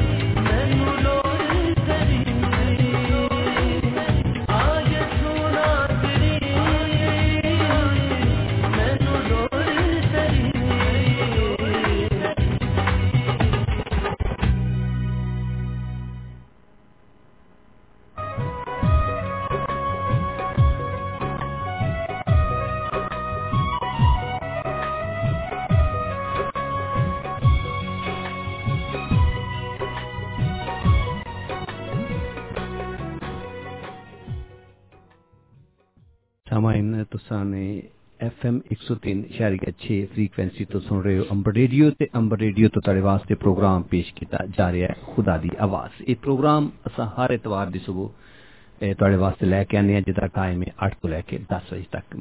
ਤੇ ਸਾਡਾ ਪ੍ਰੋਗਰਾਮ ਖਤਮ ਹੋਣ ਵਿੱਚ ਸਿਰਫ ਥੋੜੇ ਹੀ ਮਿੰਟ ਰਹਿ ਗਏ ਨੇ। ਤੇ ਸਾਮਾਈਨ ਮੈਂ ਵੀ ਤੇ ਤੁਸਾਂ ਵੀ ਤੇ ਰਮੇਲ ਜੀ, ਤੁਸਾਂ ਵੀ ਖੁਦਾਵੰਦ ਦੇ ਪਾਕ ਕਲਾਮ ਨੂੰ, ਖੁਦਾਵੰਦ ਦੇ ਖਾਦਮ ਦੇ ਰਾਹੀਂ ਜ਼ਰੂਰ ਸੁਣਿਆ ਆਏਗਾ ਤੇ ਬੜਾ ਈਮਾਨ ਅਫਰੋਜ਼ ਜਿਹਾ ਪੈਗਾਮ ਸੀ। ਹਾਂਜੀ। ਤੇ ਇਹਦੇ ਵਿੱਚ ਚੰਦ ਇੱਕ ਸਵਾਲ ਜਿਹੜੇ ਮੇਰੇ ਜ਼ਿਹਨ 'ਚ ਆਏ ਮੇਰੇ ਖਿਆਲ 'ਚ ਸਾਡੇ ਸੁਣਨ ਵਾਲਿਆਂ ਦੇ ਜ਼ਿਹਨ 'ਚ ਵੀ ਆਏ ਹੋਣਗੇ। ਲੇਕਿਨ ਜਿਹੜੇ ਔਨ ਟਾਈਮ ਰਿਕਾਰਡਿੰਗ ਸੁਣਦੇ ਰਹਿਣਗੇ ਉਹਨਾਂ ਦੇ ਜ਼ਿਹਨ 'ਚ ਵੀ ਆਉਂਦੇ ਰਹਿਣਗੇ। ਇਹ ਪਾਲੀ ਸਾਹਿਬ ਨੇ ਈਮਾਨ ਦੇ ਉੱਤੇ ਦੱਸਿਆ ਕਿ ਉਹ ਜਿਹੜੇ ਸਨ ਅੰਨੇ ਸਨ ਉਹਨਾਂ ਨੇ ਰਸਤੇ ਦੇ ਵਿੱਚ ਖੁਦਾਵੰਦ ਯਿਸੂ ਅਲ ਮਸੀਹ ਇਹ ਦੇ ਰਿਕਵੈਸਟ ਕੀਤੀ ਕਿ ਸਾਨੂੰ ਸ਼ਿਫਾ ਦੇ ਦੇ ਹਮ। ਖੁਦਾਵੰਦ ਯਿਸੂ ਮਸੀਹ ਨੇ ਉਦੋਂ ਨਾ ਸੁਣਿਆ ਉਹ ਇੱਕ ਘਰ ਤੇ ਚਲੇ ਗਏ ਉਹ ਪਿੱਛੇ ਚਲੇ ਗਏ ਯਾਨੀ ਕਿ ਬਾਰਹਾ ਉਹਨਾਂ ਦੇ ਕਹਿੰਦੇ ਤੇ ਫਿਰ ਖੁਦਾਵੰਦ ਨੇ ਉਹਨਾਂ ਨੂੰ ਪੁੱਛਿਆ ਕਿ ਕਿਆ ਤੁਹਾਡਾ ਈਮਾਨ ਹੈ ਕਿ ਮੈਂ ਤੁਹਾਨੂੰ ਸ਼ਿਫਾ ਦੇ ਸਕਦਾ ਹਮ। ਤੁਸੀਂ ਇੱਕ ਛੋਟਾ ਜਿਹਾ ਮੈਨੂੰ ਇਹਦਾ ਜਵਾਬ ਦੇ ਦੇਣਾ ਕਿ ਕਿਆ ਦੁਆ ਇੱਕ ਦਫਾ ਕਰਕੇ ਛੱਡ ਦੇਣਾ ਚਾਹੀਦਾ ਹੈ ਕਿ ਜਾਂ ਕਿ ਬਾਰਹਾ ਸਾਨੂੰ ਖੁਦਾਵੰਦ ਦੇ ਜ਼ਰੂਰ ਕਰਨਾ ਚਾਹੀਦਾ ਹੈ ਜਿਵੇਂ ਕਿ ਅੰਨਿਆਂ ਨੇ ਬਾਰ-ਬਾਰ ਚਲਾਏ ਕਿ ਸਾਨੂੰ ਸ਼ਫਾ ਦੇ ਸਾਨੂੰ ਸ਼ਫਾ ਦੇ ਤੇ ਇੱਕ ਵਕਤ ਆਇਆ ਤੇ ਖੁਦਾ ਨੇ ਜ਼ਰੂਰ ਉਹਨਾਂ ਨੂੰ ਸ਼ਫਾ ਦੇ ਦਿੱਤੀ ਯੂਨਸ ਸਾਹਿਬ ਮੁxtਲਿਫ ਲੋਕਾਂ ਦੇ ਮੁxtਲਿਫ ਖਿਆਲ ਨੇ ਇਸ ਹਵਾਲੇ ਤੋਂ ਬਹੁਤ ਸਾਰੇ ਲੋਕ ਐਸੇ ਵੀ ਨੇ ਜਿਹੜੇ ਕਹਿੰਦੇ ਨੇ ਕਿ ਇੱਕ ਵਾਰ ਦੁਆ ਕਰਕੇ ਉਹਦੇ ਬਾਅਦ ਸੇ ਸ਼ੁਕਰਗੁਜ਼ਾਰੀ ਕਰਦੇ ਨੇ ਮੇਰੇ ਵਾਲਿਦ ਸਾਹਿਬ ਉਹਨੇ ਉਹਨਾਂ ਲੋਕਾਂ ਦੇ ਵਿੱਚੋਂ ਇੱਕ ਨੇ ਜਿਹੜੇ ਇੱਕ ਵਾਰ ਦੁਆ ਕਰਦੇ ਨੇ ਉਹਦੇ ਬਾਅਦ ਕਹਿੰਦੇ ਨੇ ਹੁਣ ਸ਼ੁਕਰਗੁਜ਼ਾਰੀ ਕਰੋ ਕਿਉਂਕਿ ਹੁਣ ਖੁਦਾ ਨੇ ਈਮਾਨ ਦੇ ਵਸੀਲੇ ਨਾਲ ਤੁਹਾਨੂੰ ਉਹ ਚੀਜ਼ ਜਿਹੜੀ ਉਹ ਦੇ ਦਿੱਤੀ ਹੈ ਜੀ ਪਰ ਬਾਜ਼ ਲੋਕ ਐਸੇ ਨੇ ਜਿਹੜੇ ਬਾਰ-ਹਾਂ ਮੰਗਦੇ ਰਹਿੰਦੇ ਨੇ ਹੂੰ ਪਰ ਮੈਂ ਸਮਝਦਾ ਵਾਂ ਕਿ ਜਦੋਂ ਤੁਸੀਂ ਜੇ ਜੇ ਤੁਸੀਂ ਜ਼ਾਤੀ ਮੇਰੀ رائے ਪੁੱਛੋ ਤੇ ਉਹ ਇਹ ਵੇ ਕਿ ਜਦੋਂ ਤੁਸੀਂ ਇੱਕ ਵਾਰ ਕੋਈ ਚੀਜ਼ ਖੁਦਾ ਤੋਂ ਮੰਗ ਲੈਂਦੇ ਹੋ ਤੇ ਖੁਦਾ ਜ਼ਰੂਰ ਸੁਣਦਾ ਹੈ ਦੁਆਵਾਂ ਨੂੰ ਤੇ ਜੇ ਉਹ ਚੀਜ਼ ਤੁਹਾਡੇ ਲਈ ਅੱਛੀ ਹੈ ਹੂੰ ਤੇ ਤੁਹਾਨੂੰ ਜ਼ਰੂਰ ਦੇਵੇਗਾ ਲੇਕਿਨ ਉਹਦਾ ਇੱਕ ਵਕਤ ਹੈ ਹੂੰ ਜਦੋਂ ਉਹ ਚੀਜ਼ ਦਾ ਵਕਤ ਆ ਜਾਵੇਗਾ ਜਦੋਂ ਤੁਹਾਨੂੰ ਵਾਕਈ ਉਹ ਚੀਜ਼ ਦੀ ਜ਼ਰੂਰਤ ਹੋਏਗੀ ਤੇ ਖੁਦਾਵੰਦ ਸਮਝੇਗਾ ਕਿ ਉਹਦੀ ਤੁਹਾਨੂੰ ਜ਼ਰੂਰਤ ਹੈ ਉਦੋਂ ਤੁਹਾਨੂੰ ਉਹ ਚੀਜ਼ ਮਿਲ ਜਾਏਗੀ ਇਸ ਲਈ ਤੁਸੀਂ ਜਦੋਂ ਮੰਗ ਰਹੇ ਹੋ ਤੇ ਉਹਦੇ ਬਾਅਦ ਚ ਉਹਦੀ ਸ਼ੁਕਰਗੁਜ਼ਾਰੀ ਕਰਦੇ ਹੁਣ ਮੰਗਣ ਦਾ ਵੀ ਅੰਦਾਜ਼ ਹੈ ਕਈ ਲੋਕ ਬਾਹਰ ਆ ਜਿਵੇਂ ਰੋਆ ਪਾ ਦਿੰਦੇ ਨੇ ਕਿ ਜੀ ਤੁਹਾਨੂੰ ਇਹ ਚੀਜ਼ ਚਾਹੀਦੀ ਹੈ ਚਾਹੀਦੀ ਚਾਹੀਦੀ ਹੈ। ਮੰਗਣ ਦਾ ਵੀ ਅੰਦਾਜ਼ ਹੈ ਪਰ ਬਾਜ਼ ਲੋਕ ਫਿਰ ਇਹ ਵੀ ਕਹਿਣਗੇ ਕਿ ਖੁਦਾ ਜਿਹੜਾ ਸਾਡਾ ਅਬਦੀ ਬਾਪ ਹੈ ਅਸੀਂ ਉਹਦੇ ਨਾਲ ਜ਼ਿੱਦ ਵੀ ਕਰ ਸਕਨੇ ਆ। ਤੇ ਆਈ ਡੋਨਟ ਨੋ ਕਿ ਮੈਂ ਕੋਈ ਆਪਣੀ ਕੋਈ ਹਤਮੀ ਰਾਏ ਦੇ ਚ ਦੇ ਸਕਾਂਗਾ। ਪਰ ਮੈਂ ਆਪਣਾ ਜਿਹੜਾ ਜ਼ਾਤੀ ਨਜ਼ਰੀਆ ਹੈ ਨਾਕਿਸ ਜਿਹਾ ਉਹ ਤੁਹਾਡੇ ਸਾਹਮਣੇ ਪੇਸ਼ ਕੀਤਾ ਜੀ ਜੀ ਬਿਲਕੁਲ। ਪਾਰੀ ਸਾਹਿਬ ਚਲੇ ਗਏ ਨੇ ਸਟੂਡੀਓ ਤੋਂ ਨਹੀਂ ਤੇ ਅਸੀਂ ਪਾਰੀ ਸਾਹਿਬ ਦਾ ਖਿਆਲ ਪੁੱਛਦੇ ਪਾਰੀ ਸਾਹਿਬ ਕੋਲੋਂ ਪੁੱਛਦੇ ਇਸ ਬਾਰੇ 'ਚ ਜੋ ਕਿ ਜ਼ਿਆਦਾ ਬਿਹਤਰ ਹੁੰਦਾ। ਚਲਨ ਠੀਕ ਹੈ ਅਸੀਂ ਮੇਰੇ ਖਿਆਲ ਨੈਕਸਟ ਪ੍ਰੋਗਰਾਮ ਦੇ ਵਿੱਚ ਪਾਦੀ ਸਾਹਿਬ ਅੱਗੇ ਵੀ ਸਵਾਲ ਰੱਖਾਂਗੇ। ਸਮਝ ਨਗਰ ਤੁਸੀਂ ਵੀ ਜਾਣਦੇ ਹੋ ਇਸ ਦੇ ਬਾਰੇ ਕੁਝ ਤੇ ਜ਼ਰੂਰ ਸਾਡੇ ਤੇ ਇਹ ਬੜਾ ਕਾਮਨ ਜਿਹਾ ਸਵਾਲ ਜੇ ਤੇ ਬੜੇ ਲੋਕ ਇਹਨੂੰ ਫੇਸ ਕਰ ਰਹੇ ਐਕਚੁਅਲੀ ਨੇ ਮੈਂ ਤੁਹਾਡਾ ਸਵਾਲ ਇਸ ਲਈ ਕੀਤਾ ਕਿ ਇਹਦੇ ਮੁxtਲਿਫ ਮੈਂ ਵੇਖਿਆ ਕਿ ਇਹਦੀਆਂ ਜਿਹੜੇ ਨਜ਼ਰੀਏ ਆਉਂਦੇ ਨੇ। ਕੁਝ ਲੋਕ ਤੇ ਮੁxtਲਿਫ ਇੰਪਲੀਮੈਂਟੇਸ਼ਨ ਨੇ ਬਾਜ਼ ਲੋਕ ਕਹਿੰਦੇ ਨੇ ਕਿ ਬਸ ਇੱਕ ਵਾਰ ਮੰਗੋ। ਉਹਦੇ ਬਾਅਦ ਸ਼ੁਕਰਗੁਜ਼ਾਰੀ ਕਰੋ ਮੈਂ ਤੁਹਾਨੂੰ ਮਿਸਾਲ ਦਿੱਤੀ ਹੈ। ਤੇ ਮੇਰੇ ਵਾਲਿਦ ਸਾਹਿਬ ਅਕਸਰ ਇੱਕ ਮਿਸਾਲ ਸੁਣਾਉਂਦੇ ਨੇ ਡਾਕਟਰ ਯੋਂਗੇ ਚੋ ਦੀ ਕਿ ਉਹਨਾਂ ਨੇ ਖੁਦਾ ਕੋਲੋਂ ਕੁਝ ਚੀਜ਼ਾਂ ਮੰਗੀਆਂ ਮਟੀਰੀਅਲਿਸਟਿਕ ਚੀਜ਼ਾਂ ਸਨ ਤੇ ਜਿਸ ਕਾਲਜ 'ਚ ਪੜ੍ਹਾਉਂਦੇ ਸਨ ਜਿਸ ਸਕੂਲ 'ਚ ਉਹਨਾਂ ਦੇ ਬੱਚਿਆਂ ਨੇ ਉਹਨੂੰ ਪੁੱਛਿਆ ਕਿ ਤੁਸੀਂ ਉਹ ਚੀਜ਼ਾਂ ਲੈਣੀਆਂ ਸਨ ਲੈ ਲਈਆਂ ਨੇ? ਉਹਨੇ ਕਿਹਾ ਜੀ ਚੀਜ਼ਾਂ ਆ ਗਈਆਂ ਨੇ। ਤੇ ਉਹਨਾਂ ਨੇ ਕਿਹਾ ਚੱਲ ਸਾਡੇ ਨਾਲ ਜ਼ਰਾ ਚੱਲੋ ਤੇ ਅਸੀਂ ਵੀ ਵਿਖ- ਵਿਖਾਓ ਸਾਨੂੰ ਵੀ ਚੀਜ਼ਾਂ ਅਸੀਂ ਵੀ ਲੈਣੀਆਂ ਨੇ। ਤੁਸੀਂ ਵੇਖੀਏ ਤੁਸੀਂ ਕਿੱਥੋਂ ਲਈਆਂ ਨੇ ਸਾਨੂੰ ਪਸੰਦ ਆਉਂਦੀਆਂ ਨੇ ਅਸੀਂ ਵੀ ਉਸੇ ਦੁਕਾਨ ਤੋਂ ਲੈ ਲੈਣੇ ਤੇ ਪਾਦੇ ਸਾਹਿਬ ਉਹਨਾਂ ਨੂੰ ਫਿਰ ਘਰ ਲੈ ਗਏ। ਤੇ ਜਦੋਂ ਘਰ ਗਏ ਤੇ ਚੀਜ਼ਾਂ ਉੱਥੇ ਨਹੀਂ ਸਨ ਤੇ ਉਹ ਸ਼ਾਗਿਰਦਾਂ ਨੇ ਪੁੱਛਿਆ ਚੀਜ਼ਾਂ ਕਿਤੇ ਨੂੰ ਕਹਿੰਦੇ ਨੇ ਆਮ pregnant with those things because ਮੈਂ ਖੁਦਾ ਦੇ ਕੇ ਰੱਖ ਦਿੱਤੀਆਂ ਨੇ ਆਪਣੀ ਲਿਸਟ ਜਿਹੜੀ ਰੱਖ ਦਿੱਤੀ ਹੈ। ਹੁਣ ਉਹਦਾ ਇੱਕ ਪ੍ਰੋਸੈਸ ਹੈ। ਉਹ ਵਕਤ ਦੇ ਨਾਲ। ਉਹ ਵਕਤ ਦੇ ਨਾਲ ਨਾਲ ਜਿਵੇਂ ਜਿਵੇਂ ਪੂਰਾ ਹੋ ਜਾਏਗਾ ਫਿਰ ਆਖਰ 'ਚ ਚੀਜ਼ਾਂ ਡਿਲੀਵਰ ਹੋ ਜਾਣਗੀਆਂ। ਆਉਂਦੀਆਂ ਰਹਿਣਗੀਆਂ। ਤੇ ਤੁਸੀਂ ਇਮਾਨ ਦੀ ਸਿੜੀ ਦੇ ਕਿਹੜੇ ਸਟੈਪ ਦੇ ਉੱਤੇ ਹੋ? That ਡਰਾਈਵਸ ਕਿ ਹਾਂਜੀ। ਤੁਸੀਂ ਕਿਵੇਂ ਇਹਨੂੰ ਸੋਚੋਗੇ ਤੇ ਤੁਸੀਂ ਕਿਵੇਂ ਇਹਨੂੰ ਸਮਝੋਗੇ ਤੇ ਕਿਵੇਂ ਇਹਦਾ ਇਤਲਾਕ ਆਪਣੀ ਜ਼ਿੰਦਗੀਆਂ 'ਚ ਕਰੋਗੇ? ਇਹ ਤੇ ਡਿਪੈਂਡ ਕਰਦਾ ਕਿ ਤੁਸੀਂ ਇਮਾਨ ਦੀ ਸਿੜੀ ਦੇ ਕਿਹੜੇ ਕਿਸ ਸਟੈਪ ਦੇ ਉੱਤੇ step ਦੇ ਉੱਤੇ ਹੋ। ਬਿਲਕੁਲ ਹਾਂਜੀ। ਇਹ ਰਮੇਲ ਸਾਹਿਬ ਤੁਸੀਂ ਨੇ ਬੜਾ ਬਜਾ ਜਵਾਬ ਦਿੱਤਾ ਇਸ ਟਾਈਮ ਐਂਡ ਤੇ ਆਣ ਕੇ ਤੁਸੀਂ ਨੇ ਬੜੀ ਅੱਛੀ ਗੱਲ ਕੀਤੀ ਆ ਕਿ ਈਮਾਨ ਦੇ ਤੁਸੀਂ ਕਿਹੜੇ ਹਿੱਸੇ ਤੇ ਹੋ ਹਮ। ਅਗਰ ਤੇ ਤੁਸੀਂ ਬੜੇ ਹੀ ਪੁਖਤਾ ਈਮਾਨ ਦੇ ਨਾਲ ਖੁਦਾਵੰਦ ਦੀ ਜ਼ਰੂਰਤ ਤੇ ਚਲੇ ਗਏ ਹੋ ਤੇ ਤੁਹਾਨੂੰ ਪਤਾ ਹੈ ਕਿ ਆ ਚੀਜ਼ ਮੇਰੀ ਮੰਗ ਲਈ ਮੈਨੂੰ ਬਿਲਕੁਲ। ਰੱਬ ਨੇ ਦੇ ਦਿੱਤੀ ਅੱਜ ਨਹੀਂ ਕੱਲ ਪਰਸੋਂ ਤਰਸੋਂ ਕਿਸੇ ਵੀ ਦਿਨ ਇਹ ਰੱਬ ਨੇ ਦੇ ਦਿੱਤੀ ਇਹ ਲੇਕਿਨ ਡਿਲੀਵਰ ਹੋਣ ਦਾ ਟਾਈਮ ਹੈ ਬਿਲਕੁਲ ਬਾਜ਼ ਲੋਕ ਫਿਰ ਇਹ ਵੀ ਕਹਿੰਦੇ ਨੇ ਯੂਨਸ ਸਾਹਿਬ ਕਿ ਤੁਸੀਂ ਠੀਕ ਹੈ ਤੁਸੀਂ ਦੋ ਵਾਰ ਖੁਦਾ ਕੋਲੋਂ ਮੰਗਦੇ ਹੋ ਠੀਕ ਹੈ ਤੀਜੀ ਵਾਰੀ ਖੁਦਾ ਦਾ ਸ਼ੁਕਰ ਕਰੋ ਕਿ ਉਹ ਚੀਜ਼ ਤੁਹਾਡੇ ਲਈ ਸ਼ਾਇਦ ਠੀਕ ਨਹੀਂ ਸੀ ਜਿੱਤੇ ਵਜ੍ਹਾ ਤੋਂ ਤੁਹਾਨੂੰ ਉਹ ਚੀਜ਼ ਨਹੀਂ ਮਿਲੀ। ਤੇ ਬਾਜ਼ ਦਫਾ ਜੇ ਅਸੀਂ ਆਪਣੀ ਜ਼ਾਤੀ ਜ਼ਿੰਦਗੀਆਂ ਦੇ ਉੱਤੇ ਨਜ਼ਰ ਦੌੜਾਈਏ ਤੇ ਬਹੁਤ ਸਾਰੀਆਂ ਐਸੀ ਦੁਨਿਆਵੀ ਖਾਹਿਸ਼ਾਤ ਨੇ ਜਿਨ੍ਹਾਂ ਨੂੰ ਅਸੀਂ ਦੁਆ ਦੇ ਜ਼ਰੀਏ ਵੀ ਖੁਦਾ ਦੇ ਸਾਹਮਣੇ ਰੱਖਨੇ ਆ ਤੇ ਕਈ ਵਾਰੀ ਆਪਣੀ ਮਾਂ ਕਈ ਵਾਰੀ ਆਪਣੇ ਮਾਪੇ ਦੇ ਸਾਹਮਣੇ ਵੀ ਰੱਖਨੇ ਆ। ਤੇ ਉਹ ਚੀਜ਼ਾਂ ਸਾਨੂੰ ਨਹੀਂ ਮਿਲਦੀਆਂ ਲੇਕਿਨ ਕੁਝ ਸਾਲਾਂ ਦੇ ਬਾਅਦ 5 7 10 ਸਾਲਾਂ ਦੇ ਬਾਅਦ ਜਦੋਂ ਅਸੀਂ ਸੋਚਨੇ ਆ ਤੇ ਸਾਨੂੰ ਸਮਝ ਆਉਂਦੀ ਹੈ ਕਿ ਹਾਂ ਉਹ ਚੀਜ਼ ਸਾਨੂੰ ਨਹੀਂ ਸੀ ਮਿਲੀ, ਪਰ ਉਹ ਸਾਡੇ ਲਈ ਫਾਇਦੇਮੰਦ। ਇਹ ਇਸ ਤਰ੍ਹਾਂ ਹੀ ਸੀ ਕਿ ਸਾਨੂੰ ਨਾ ਮਿਲਦੀ। ਮੇਰੀ ਜ਼ਾਤੀ ਜ਼ਿੰਦਗੀ ਤੇ ਬਹੁਤ ਸਾਰੇ ਐਸੇ ਤਜਰਬਾਤ ਨੇ। ਤੁਹਾਡੀ ਵੀ ਜ਼ਿੰਦਗੀ 'ਚ ਬਹੁਤ ਸਾਰੇ ਐਸੇ ਤਜਰਬਾਤ ਹੋਣਗੇ। ਸੁਣਨ ਵਾਲਿਆਂ ਦੀ ਵੀ ਜ਼ਿੰਦਗੀ 'ਚ। ਬਹੁਤ ਸਾਰੇ ਤਜਰਬਾਤ ਹੋਣਗੇ। ਲੇਕਿਨ ਯਕੀਨਨ। ਇਹ ਇਹ ਇਹ ਬਹੁਤ ਸਾਰੇ ਮੁxtਲਿਫ ਤਜਰਬਾਤ ਹਰ خاص طور تے ایمان تے سامعین جس طرح کہ تساں رمیر جی کولے سنیا میرا بھی یہی نظریہ ہے کہ جب ایمان دے تسی سیڑھی تے چڑھ کے تے خداوند دے کولوں مانگ لیندے تے خدا اے اپنے ایمان دے وسیلے ساڈے ایمان دے وسیلے نال خدا سانو ضرور عطا کردا ہے۔ تے سامعین ایک رمیر جی اے بڑا اچھا جواب تساں دتا میرے خیال چ کافی حد تک ٹھیک ہے لیکن اسا ایک حتمی رائے خدا ہوں دے خادم کلو نیکسٹ ٹائم لواں گے۔ ہاں جی پار صاحب جدوں اگلی نشست ساڈے نال بیٹھن گے تے پوچھاں گے۔ گل چھوٹی جاندی سی پئی کہ میرا بیٹا کئی دفعہ میرے کو کوئی چیز منگتا نا تو میں ٹال مٹول دینا۔ وہ بارہ منگی جانا بارہ ایک تو تنگ آ کے میں کہنا اچھا چل یار میرے نال میں تین لائی دینا۔ اچھا پھر میں لے دینا چاہے کتنی بھی کاستی ہے حال لیکن میں کدے کدے یہ بھی سوچتا نا کہ یار اگر اسی خدا کو لینا ہاں، دل کر کے بہ جائیے تو بعد دے سن۔ تو خدا بھی ایک دفعہ اچھا یار ٹھیک ہے۔ کوئی گل یار میرا بچہ منگی جانا پر یونس صاحب کلام چ اس گل کا بھی ذکر ہے کہ کلام چ لکھا ہے کہ تم میں سے کون ہے جو اپنے بچے کو اگر وہ مچھلی مانگے تو اسے سانپ یا بچھو دے۔ تو اس طرح خدا بھی جانتا ہے کہ جی کی اچھا۔ ایسی چیز مانگنے ہیں۔ نہیں یہ شرط یا چیز دی ہونی چاہیے کہ ضرورت ہے کہ نہیں؟ بالکل۔ ہن تسی ایسی چیز منگو جس نال تانوں ہی نقصان ہے تے خدا اتنا زیادہ پیار کردا ہے سانو کہ او رسک نہیں لیندا۔ ٹھیک ہے صحیح تو سارے بجا فرمایا۔ ایک اور چھوٹی جی گل دا جاندے جاندے جواب دی جاؤ۔ نیکسٹ ٹائم وی ہور سوال جڑے اساں خداوند تعالی مگے کرانگے۔ ਟਾਈਮ ਬਹੁਤ ਘੱਟ ਸੀ ਤੇ ਹਜੇ ਵੀ ਅਸਾਂ ਖੁਦਾਵੰਦ ਦੇ ਖਾਦਮ ਨੂੰ ਵਿੱਚ ਰੋਕਿਆ ਪਾਕ ਕਲਾਮ ਨੂੰ ਕਿ ਟਾਈਮ ਖਤਮ ਹੋ ਰਿਹਾ। ਲੇਕਿਨ ਇੱਕ ਲੇਕਿਨ ਦੀ ਗੱਲਬਾਤ ਬੜੀ ਇੰਟਰਸਟਿੰਗ ਸੀ। ਬੜੀ ਟਾਈਮ ਦਾ ਬਿਲਕੁਲ ਪਤਾ ਨਹੀਂ ਬੜਾ ਲੱਗਿਆ ਮਜ਼ਾ ਆਇਆ ਸੁਣਨ ਦਾ। ਤੇ ਤੁਸੀਂ ਮੈਨੂੰ ਇੱਕ ਹੋਰ ਗੱਲ ਦੱਸੋ ਈਮਾਨ ਦੇ ਬਾਰੇ ਉਹਨਾਂ ਦੱਸਿਆ ਕਿ ਤੁਹਾਡਾ ਈਮਾਨ ਹੋਣਾ ਬਹੁਤ ਜ਼ਰੂਰੀ। ਬਾਜ਼ ਦਫਾ ਅਸਾਂ ਬਿਮਾਰ ਕੋਈ ਹੋਰ ਹੁੰਦਾ ਤੇ ਦਵਾ ਦੀ ਰਿਕੁਐਸਟ ਕੋਈ ਹੋਰ ਕਰ ਰਿਹਾ ਹੁੰਦਾ ਹੈ। ਕਿਆ? ਉਸ ਦੁਆ ਕਰਵਾਉਣ ਵਾਲੇ ਦਾ ਈਮਾਨ ਹੋਣਾ ਚਾਹੀਦਾ ਹੈ ਕਿ ਜਾਂ ਜਿਹਦੇ ਵਾਸਤੇ ਦੁਆ ਕੀਤੀ ਜਾਂਦੀ ਉਹਦਾ ਈਮਾਨ ਹੋਣਾ ਚਾਹੀਦਾ ਇਹਨਾਂ ਦੋਵਾਂ ਚੋਂ ਕਿਹਦਾ ਈਮਾਨ ਹੋਣਾ ਚਾਹੀਦਾ ਤਾਂ ਕਿ ਉਹ ਸ਼ਿਫਾ ਜਿਹੜੀ ਖੁਦਾਵੰਦ ਦੇ ਹਜ਼ੂਰ ਚੋਂ ਆਵੇ ਮੇਰੀ ਗੱਲ ਸਮਝ ਗਏ ਹੋ? ਅਹ, ਜੇ ਥੋੜਾ ਜਿਹਾ ਤੁਸੀਂ ਇਹਨੂੰ ਹੋਰ ਐਲੈਬੋਰੇਟ ਕਰ ਦਿਓ ਕਿ ਤੁਸੀਂ ਅਹ, ਮੇਰਾ ਅਹਿਮੀਅਤ ਤਾਂ ਪੁੱਛ ਰਹੇ ਹੋ ਕਿ ਜ਼ਿਆਦਾ ਇਮਾਨ ਕਿਹਦਾ ਜ਼ਰੂਰੀ ਹੈ ਜਾਂ ਨਹੀਂ, ਨਹੀਂ, ਮੇਰਾ ਮਕਸਦ ਇਹ ਕਹਿਣ ਦਾ ਕਿ ਬਿਮਾਰ ਆ, ਮਿਸਾਲ ਦੇ ਤੌਰ ਤੇ ਮੈਂ ਹੂੰ ਹੂੰ ਔਰ ਮੈਂ ਤੇ ਇੱਥੇ ਬੈਠਾ ਜਾਂ ਮੇਰਾ ਕੋਈ ਹੋਰ ਰਿਸ਼ਤੇਦਾਰ ਪਾਕਿਸਤਾਨ 'ਚ ਬੈਠਾ ਮੇਰੇ ਵਾਸਤੇ ਕਿਸੇ ਕੋਲੋਂ ਦੁਆ ਕਰਾ ਰਿਹਾ ਹੈ ਕਿਆ ਉਹ ਈਮਾਨ ਜਾਂ ਉਹਦਾ ਈਮਾਨ ਜਿਹੜਾ ਉਹ ਮੈਨੂੰ ਸ਼ਫਾ ਦੇ ਸਕਦਾ? ਅੱਛਾ ਦੋ ਤਿੰਨ ਗੱਲਾਂ ਨੇ ਇਸ ਬਾਰੇ 'ਚ। ਸਭ ਤੋਂ ਪਹਿਲਾਂ ਤੇ ਜੇ ਤੁਸੀਂ ਇਸੇ ਮਿਸਾਲ ਨੂੰ ਲੈ ਲਵੋ ਕਿ ਇੱਕ ਐਕਸ ਪਰਸਨ ਹੈ ਜਿਹਦਾ ਆਪਣਾ ਈਮਾਨ ਨਹੀਂ ਪਰ ਵਾਈ ਜਾਂ ਜ਼ੈਡ ਪਰਸਨਸ ਜਿਹੜੇ ਨੇ ਉਹਦੇ ਲਈ ਦੁਆ ਕਰਨ ਡਏ ਨੇ ਤੇ ਕਿਆ ਉਹਨੂੰ ਸ਼ਿਫਾ ਮਿਲ ਸਕਦੀ ਹੈ? ਬਿਲਕੁਲ ਮਿਲ ਸਕਦੀ ਹੈ ਤੇ ਮਿਲਦੀ ਵੀ ਹੈ। ਬਹੁਤ ਸਾਰੀਆਂ ਐਸੀਆਂ ਮਿਸਾਲਾਂ ਨੇ ਦੁਨੀਆ ਦੇ ਵਿੱਚ ਜਿੱਥੇ ਲੋਕ ਜਿਹੜੇ ਖੁਦਾਮ ਯਿਸੂ ਅਲ ਮਸੀਹ ਦੇ ਨਾਂ ਤੋਂ ਵਾਕਿਫ ਵੀ ਨਹੀਂ ਨੇ ਉਹਦੇ ਤੇ ਈਮਾਨ ਵੀ ਨਹੀਂ ਰੱਖਦੇ ਉਹਨਾਂ ਲਈ ਦੂਜੇ ਲੋਕਾਂ ਨੇ ਜਿਹੜੇ ਖੁਦਾਵੰਦ ਤੇ ਈਮਾਨ ਰੱਖਦੇ ਨੇ ਉਹਨਾਂ ਨੇ ਦੁਆਵਾਂ ਕੀਤੀਆਂ ਨੇ ਤੇ ਉਹਨਾਂ ਲੋਕਾਂ ਦੀਆਂ ਜ਼ਿੰਦਗੀਆਂ ਤਬਦੀਲ ਹੋਈਆਂ ਨੇ ਜਿਨ੍ਹਾਂ ਦਾ ਈਮਾਨ ਨਹੀਂ ਸੀ ਪਹਿਲਾਂ ਖੁਦਾ ਤੇ ਤੇ ਫਿਰ ਉਹ ਖੁਦਾਵੰਦ ਦੇ ਬੜੇ ਜ਼ੋਰ ਜ਼ੋਰ ਵਾਲੇ ਖ- ਖਾਦਮ ਬਣੇ ਨੇ ਅਹ ਰਵੀਤ ਸਾਹਿਬ ਅਹ ਬੜੀ ਵਾਕਈ ਬਜਾ ਤੁਸੀਂ ਗੱਲ ਪਰ ਜੇ ਤੁਸੀਂ ਇਜਾਜ਼ਤ ਦਿਵੋ ਤਾਂ ਮੈਂ ਇੱਕ ਹੋਰ ਗੱਲ ਵੀ ਕਹਿਣਾ ਚਾਹਾਂ ਜੀ। ਕਿ ਆਮ ਤੌਰ ਤੇ ਕੀ ਹੁੰਦਾ ਹੈ ਕਿ ਜੇ ਮੈਂ ਬਿਮਾਰ ਹਾਂ ਤੇ ਮੈਂ ਕਹਾਂਗਾ ਯੂਨਸ ਸਾਹਿਬ ਮੇਰੇ ਲਈ ਦੁਆ ਕਰਿਓ ਪਰ ਮੈਂ ਆਪ ਨਹੀਂ ਜੇ ਕਰਨੀ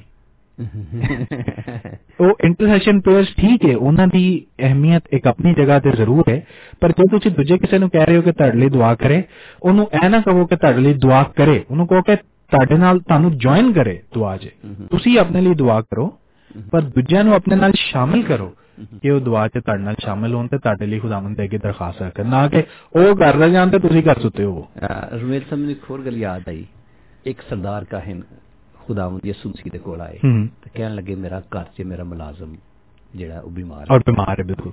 ਤੇ ਉਹਨੂੰ ਸ਼ਿਫਾ ਦੇ। ਤੇ ਉਹਨਾਂ ਅੱਖ ਲਗਾ ਚੱਲ ਮੈਂ ਤੇਰੇ ਘਰ ਆਵਾਂਗਾ। ਤੇ ਉੱਥੇ ਜਾ ਕੇ ਮੈਨੂੰ ਸ਼ਿਫਾ ਮੈਂ ਕਿਹਾ ਦਵਾਂਗਾ ਤੂੰ ਇੱਥੋਂ ਹੀ ਕਹਿ ਦੇ। ਉਹਨੇ ਕਿਹਾ ਤੂੰ ਅਗਰ ਕਹਿ ਹੀ ਦੇਗਾ ਤੇ ਮੇਰਾ ਖਾਦਮ ਸ਼ਿਫਾ ਪਾ ਜਾਏਗਾ। ਕਿਉਂਕਿ ਉਹਦਾ ਈਮਾਨ ਬਹੁਤ ਵੱਡਾ ਸੀ। ਉਸ ਉਸ ਜਿਹੜਾ ਸੀ ਸਰਦਾਰ ਕਾਹਨ ਨਾ। ਸਰਦਾਰ ਸੀ ਜਿਹੜਾ ਕੋਈ ਵੀ ਉੱਥੋਂ ਦਾ ਨਾ। ਸੌਰੀ ਤੇ ਉਸ ਦੇ ਖੁਦਾਵੰ ਯਿਸੂ ਨੇ ਕਿਹਾ ਕਿ ਜਾ ਤੇਰਾ ਖਾਦਮ ਸ਼ਿਫਾ ਪਾ ਚੁੱਕਿਆ ਹੈ। ਬਿਲਕੁਲ। ਖਾਦਮ ਦਾ ਈਮਾਨ ਨਹੀਂ ਸੀਗਾ ਉਸ ਜਿਹੜਾ ਨੌਕਰ ਸੀ ਉਹਦਾ ਈਮਾਨ ਨਹੀਂ ਸੀਗਾ ਬਿਲਕੁਲ ਲੇਕਿਨ ਉਹਦੇ ਈਮਾਨ ਮਾਲਕ ਦਾ ਈਮਾਨ। ਈਮਾਨ ਲੱਗਦਾ ਬਿਲਕੁਲ ਤੇ ਉਹਦੇ ਮਾਲਕ ਦਾ ਈਮਾਨ ਸੀ ਤੇ ਉਹਦੇ ਮਾਲਕ ਦੇ ਈਮਾਨ ਦੇ ਨਾਲ ਉਹਦੇ ਨੌਕਰ ਨੂੰ ਬਿਲਕੁਲ। ਸ਼ਿਫਾ ਮਿਲ ਗਈ ਤੇ ਇਹਦੇ ਨਾਲ ਜੇ ਤੁਸੀਂ ਇਜਾਜ਼ਤ ਦਿਵੋ ਮੈਂ ਇਹ ਵੀ ਕਹਾਂ ਕਿ ਉਹ ਔਰਤ ਦੀ ਮਿਸਾਲ ਵੀ ਸਾਹਮਣੇ ਰੱਖੋ ਜੀ ਜਿਹੜੀ 12 ਬਰਸ ਤੋਂ ਬਿਮਾਰ ਸੀ ਹਮ। ਪਰ ਉਹਨੇ ਖੁਦਾਵੰਦ ਦੇ ਜਿਹੜਾ ਲਿਬਾਸ ਸੀ ਉਹਨੂੰ ਛੋਇਆ ਹਮ। ਤੇ ਉਹ ਸ਼ਿਫਾ ਪਾ ਗਈ। ਉਹਦਾ ਈਮਾਨ ਸੀ। ਉਹਦਾ ਈਮਾਨ ਸੀ ਕਿ ਉਹ ਸ਼ਿਫਾ ਪਾਏਗੀ ਤੇ ਉਹਨੇ ਉਹਨੇ ਆਪਣੇ ਲਈ ਕੁਝ ਕੀਤਾ ਵੀ। ਇਹ ਨਹੀਂ ਕਿ ਉਹ ਘਰ ਬਹਿ ਗਈ। ਉਹਨੇ ਸਿਰਫ ਉੱਥੇ ਕਿਹਾ ਕਿ ਮੈਂ ਬਸ ਮੈਨੂੰ ਸ਼ਿਫਾ ਮਿਲ ਉਹਨੇ ਕੁਝ ਕੀਤਾ ਵੀ। ਤੇ ਜਿਹੜੀ ਮੈਂ ਦੂਜੀ ਮਿਸਾਲ ਤੁਹਾਨੂੰ ਦੇ ਰਿਹਾ ਸੀ ਕਿ ਜਿਹੜਾ ਲੋਕ ਦੂਜੇ ਨੂੰ ਕਹਿੰਦੇ ਨੇ ਤੁਸੀਂ ਦੁਆ ਕਰੋ ਪਰ ਮੈਂ ਨਹੀਂ ਕਰਨੀ। ਉਹ ਔਰਤ ਦੀ ਮਿਸਾਲ ਵੇਖੋ ਕਿ ਉਹਨੇ ਈਮਾਨ ਵੀ ਰੱਖਿਆ ਪਰ ਉਹਨੇ ਆਪਣੇ ਲਈ ਕੁਝ ਕੀਤਾ ਵੀ ਬਿਲਕੁਲ ਬਿਲਕੁਲ। ਜਾ ਕੇ ਉਹਨੇ ਉਸ ਦਾ ਸਿਮਿਲਰਲੀ ਅੱਜ ਦੇ ਜ਼ਮਾਨੇ 'ਚ ਅੱਜ ਦੇ ਦੌਰ ਦੇ ਵਿੱਚ ਜਦੋਂ ਅਸੀਂ ਦੂਜਿਆਂ ਨੂੰ ਕਹਿੰਦੇ ਹਾਂ ਕਿ ਸਾਡੇ ਲਈ ਦੁਆ ਕਰੋ ਸਾਡਾ ਈਮਾਨ ਹੈ ਤੇ ਸਾਨੂੰ ਆਪ ਵੀ ਦੁਆ ਕਰਨੀ ਚਾਹੀਦੀ ਹੈ ਤੇ ਆਪਣਾ ਵੀ ਈਮਾਨ ਰੱਖਣਾ ਚਾਹੀਦਾ। ਇਮਾਨ ਰੱਖਣਾ ਤੇ ਚਾਹੀਦਾ ਕਈ ਵਾਰੀ ਜੇ ਥੋੜੀ ਜੀ ਦੇਰ ਹੋ ਜਾਵੇ ਤੇ ਸਾਨੂੰ ਦਿਲ ਬਰਦਾਸ਼ਤ ਨਹੀਂ ਹੋਣਾ ਚਾਹੀਦਾ। ਸਗੋਂ ਦੁਆ ਕਰਨੀ ਚਾਹੀਦੀ ਹੈ ਕਿ ਅਸੀਂ ਖੁਦਾਵੰਦ 'ਚ ਹੋਰ ਮਸਰੂਰ ਹੋਈਏ ਤੇ ਉਹਦੇ ਨਾਂ ਦੀ ਤਾਰੀਫ ਕਰੀਏ। ਖੁਦਾ ਸਾਡੇ ਇਮਾਨ ਨੂੰ ਮਜ਼ਬੂਤ ਰੱਖੇ। ਬਿਲਕੁਲ। ਅੱਗੇ ਅਸੀਂ ਤੇਰੇ ਉੱਤੇ ਯਕੀਨ ਕਰਦੇ ਰਹੀਏ। ਬਿਲਕੁਲ। ਕਈ ਦਫਾ ਜਿਹੜੀ ਡਿਲੇ ਉਹ ਈਮਾਨ ਉਹ ਇਨਸਾਨ ਦੇ ਈਮਾਨ ਨੂੰ ਜ਼ਿਆਦਾ ਮਜ਼ਬੂਤ ਕਰਨ ਲਈ ਹੁੰਦੀ ਹੈ ਰਵੇਲ ਜੀ ਬੜਾ ਅੱਛਾ ਤੁਸੀਂ ਜਵਾਬ ਦਿੱਤਾ ਔਰ ਮੇਰੇ ਖਿਆਲ 'ਚ ਸਾਡੇ ਜਿਹੜੇ ਸੁਣਨ ਵਾਲੇ ਨੇ ਉਹਨਾਂ ਨੇ ਵੀ ਇਸ ਜਵਾਬ ਤੋਂ ਮੁਸਤਫੀਦ ਹੋਏ ਹੋਣਗੇ। ਉਹਨਾਂ ਦੇ ਜ਼ਿਹਨ 'ਚ ਵੀ ਛੋਟੇ ਛੋਟੇ ਸਵਾਲ ਆਏ ਹੋਣਗੇ। ਤੇ ਬਹੁਤ ਬਹੁਤ ਸ਼ੁਕਰੀਆ ਤੁਹਾਡਾ। ਬਹੁਤ ਬਹੁਤ ਸ਼ੁਕਰੀਆ ਤੁਹਾਡਾ। ਤੇ ਰਮੇਸ਼ ਸਾਹਿਬ ਮੈਂ ਰਿਕੁਐਸਟ ਕਰਾਂਗਾ ਤੁਹਾਡੇ ਅੱਗੇ ਕਿ ਦੁਆ ਦੇ ਵਾਸਤੇ ਆਖਰੀ ਵਕਤ ਤੇ ਤੁਸੀਂ ਦੁਆ ਦੇ ਸਾਡੀ ਰਹਿਨਮਾਈ ਕਰੋ ਤੇ ਖਾਸ ਤੌਰ ਤੇ ਮੈਂ ਦੁਆ ਕਰਾਂਗਾ। ਇਹ ਦੁਆ ਕਰਾਉਣ ਲਈ ਰਿਕੁਐਸਟ ਕਰਾਂਗਾ ਤੁਹਾਡੇ ਅੱਗੋਂ ਕਿ ਤੁਸੀਂ ਪਾਕਿਸਤਾਨ ਨੂੰ ਹਾਲਾਤ ਨੂੰ ਆਪਣੀ ਦੁਆ ਵਿੱਚ ਜ਼ਰੂਰ ਰੱਖਣਾ ਤਾਂ ਕਿ ਖੁਦਾ ਉੱਤੇ ਅਮਨ ਤੇ ਸ਼ਾਂਤੀ ਨੂੰ ਕਾਇਮ ਕਰੇ ਤਾਂ ਕਿ ਉਹ ਲੋਕ ਜਿਹੜੇ ਇਹ ਹਾਦਸਾਤ ਦਾ ਸ਼ਿਕਾਰ ਹੋਏ ਨੇ ਜਾਂ ਜਿਨ੍ਹਾਂ ਦੇ ਜਿਜ਼ੋ ਕਾਰਬ ਉਹਨਾਂ ਤੋਂ ਵਿਛੜ ਚੁੱਕੇ ਨੇ ਹਲਾਕ ਤਾਂ ਬਚਕਾਰ ਹੋਏ ਉਹਨਾਂ ਨੂੰ ਖੁਦਾ ਤਸੱਲੀ ਦੇ ਇਤਮਾਨ ਦੇਵੇ ਤੇ ਉੱਤੇ ਅਮਨ ਤੇ ਸ਼ਾਂਤੀ ਨੂੰ ਕਾਇਮ ਕਰੇ ਤੇ ਜੇ ਇਜਾਜ਼ਤ ਹੋਵੇ ਸੀ اردو ਚ دعا کریے۔ جی بالکل جی۔ آئیں سامعین ہم خدا ان کے آگے اپنے سروں کو جھکائیں اور دعا کریں۔ پیار سے بھرے زندہ آسمانی باپ ہم تیرا شکر تیرے نام کی تعریف کرتے ہیں۔ زندگی اور زندگی کی تمام دی ہوئی نعمتوں برکتوں بخشوں کے لیے جن سے تو نے ہمیں نواز رکھا ہے۔ اس جہان کے لیے جہاں کی تمام نعمتوں کے لیے تیرا شکر ادا کرتے ہیں۔ تیرا شکر کرتے ہیں کہ تو نے اس جہان کو اس لیے خلق کیا کہ ہم اس میں رہیں اور تیرے نام کی تعریف کریں۔ سب سے بڑھ کر تیرے بیٹے ہمارے منجی خدا یسو المسیح کے لیے تیرا شکر، شکریہ ادا کرتے ہیں، جس کے وسیلے سے انسان کی نجات کا بندوبست ہوا۔ اور ہم تجھ تک رسائی حاصل کیے ہوئے ہیں۔ تیرا شکر اور تیرے نام کی تعریف کرتے ہیں۔ خدا مند اس ریڈیو کے پلیٹ فارم کے لیے تیرا شکریہ ادا کرتے ہیں۔ تیرے نام کو دھن باد کہتے ہیں۔ یہ پلیٹ فارم جو تیرے نام کے لیے استعمال ہوتا ہے اور یہ پروگرام جو تیرے نام کی گواہی دینے کے لیے لوگوں کے گھروں تک جاتا ہے۔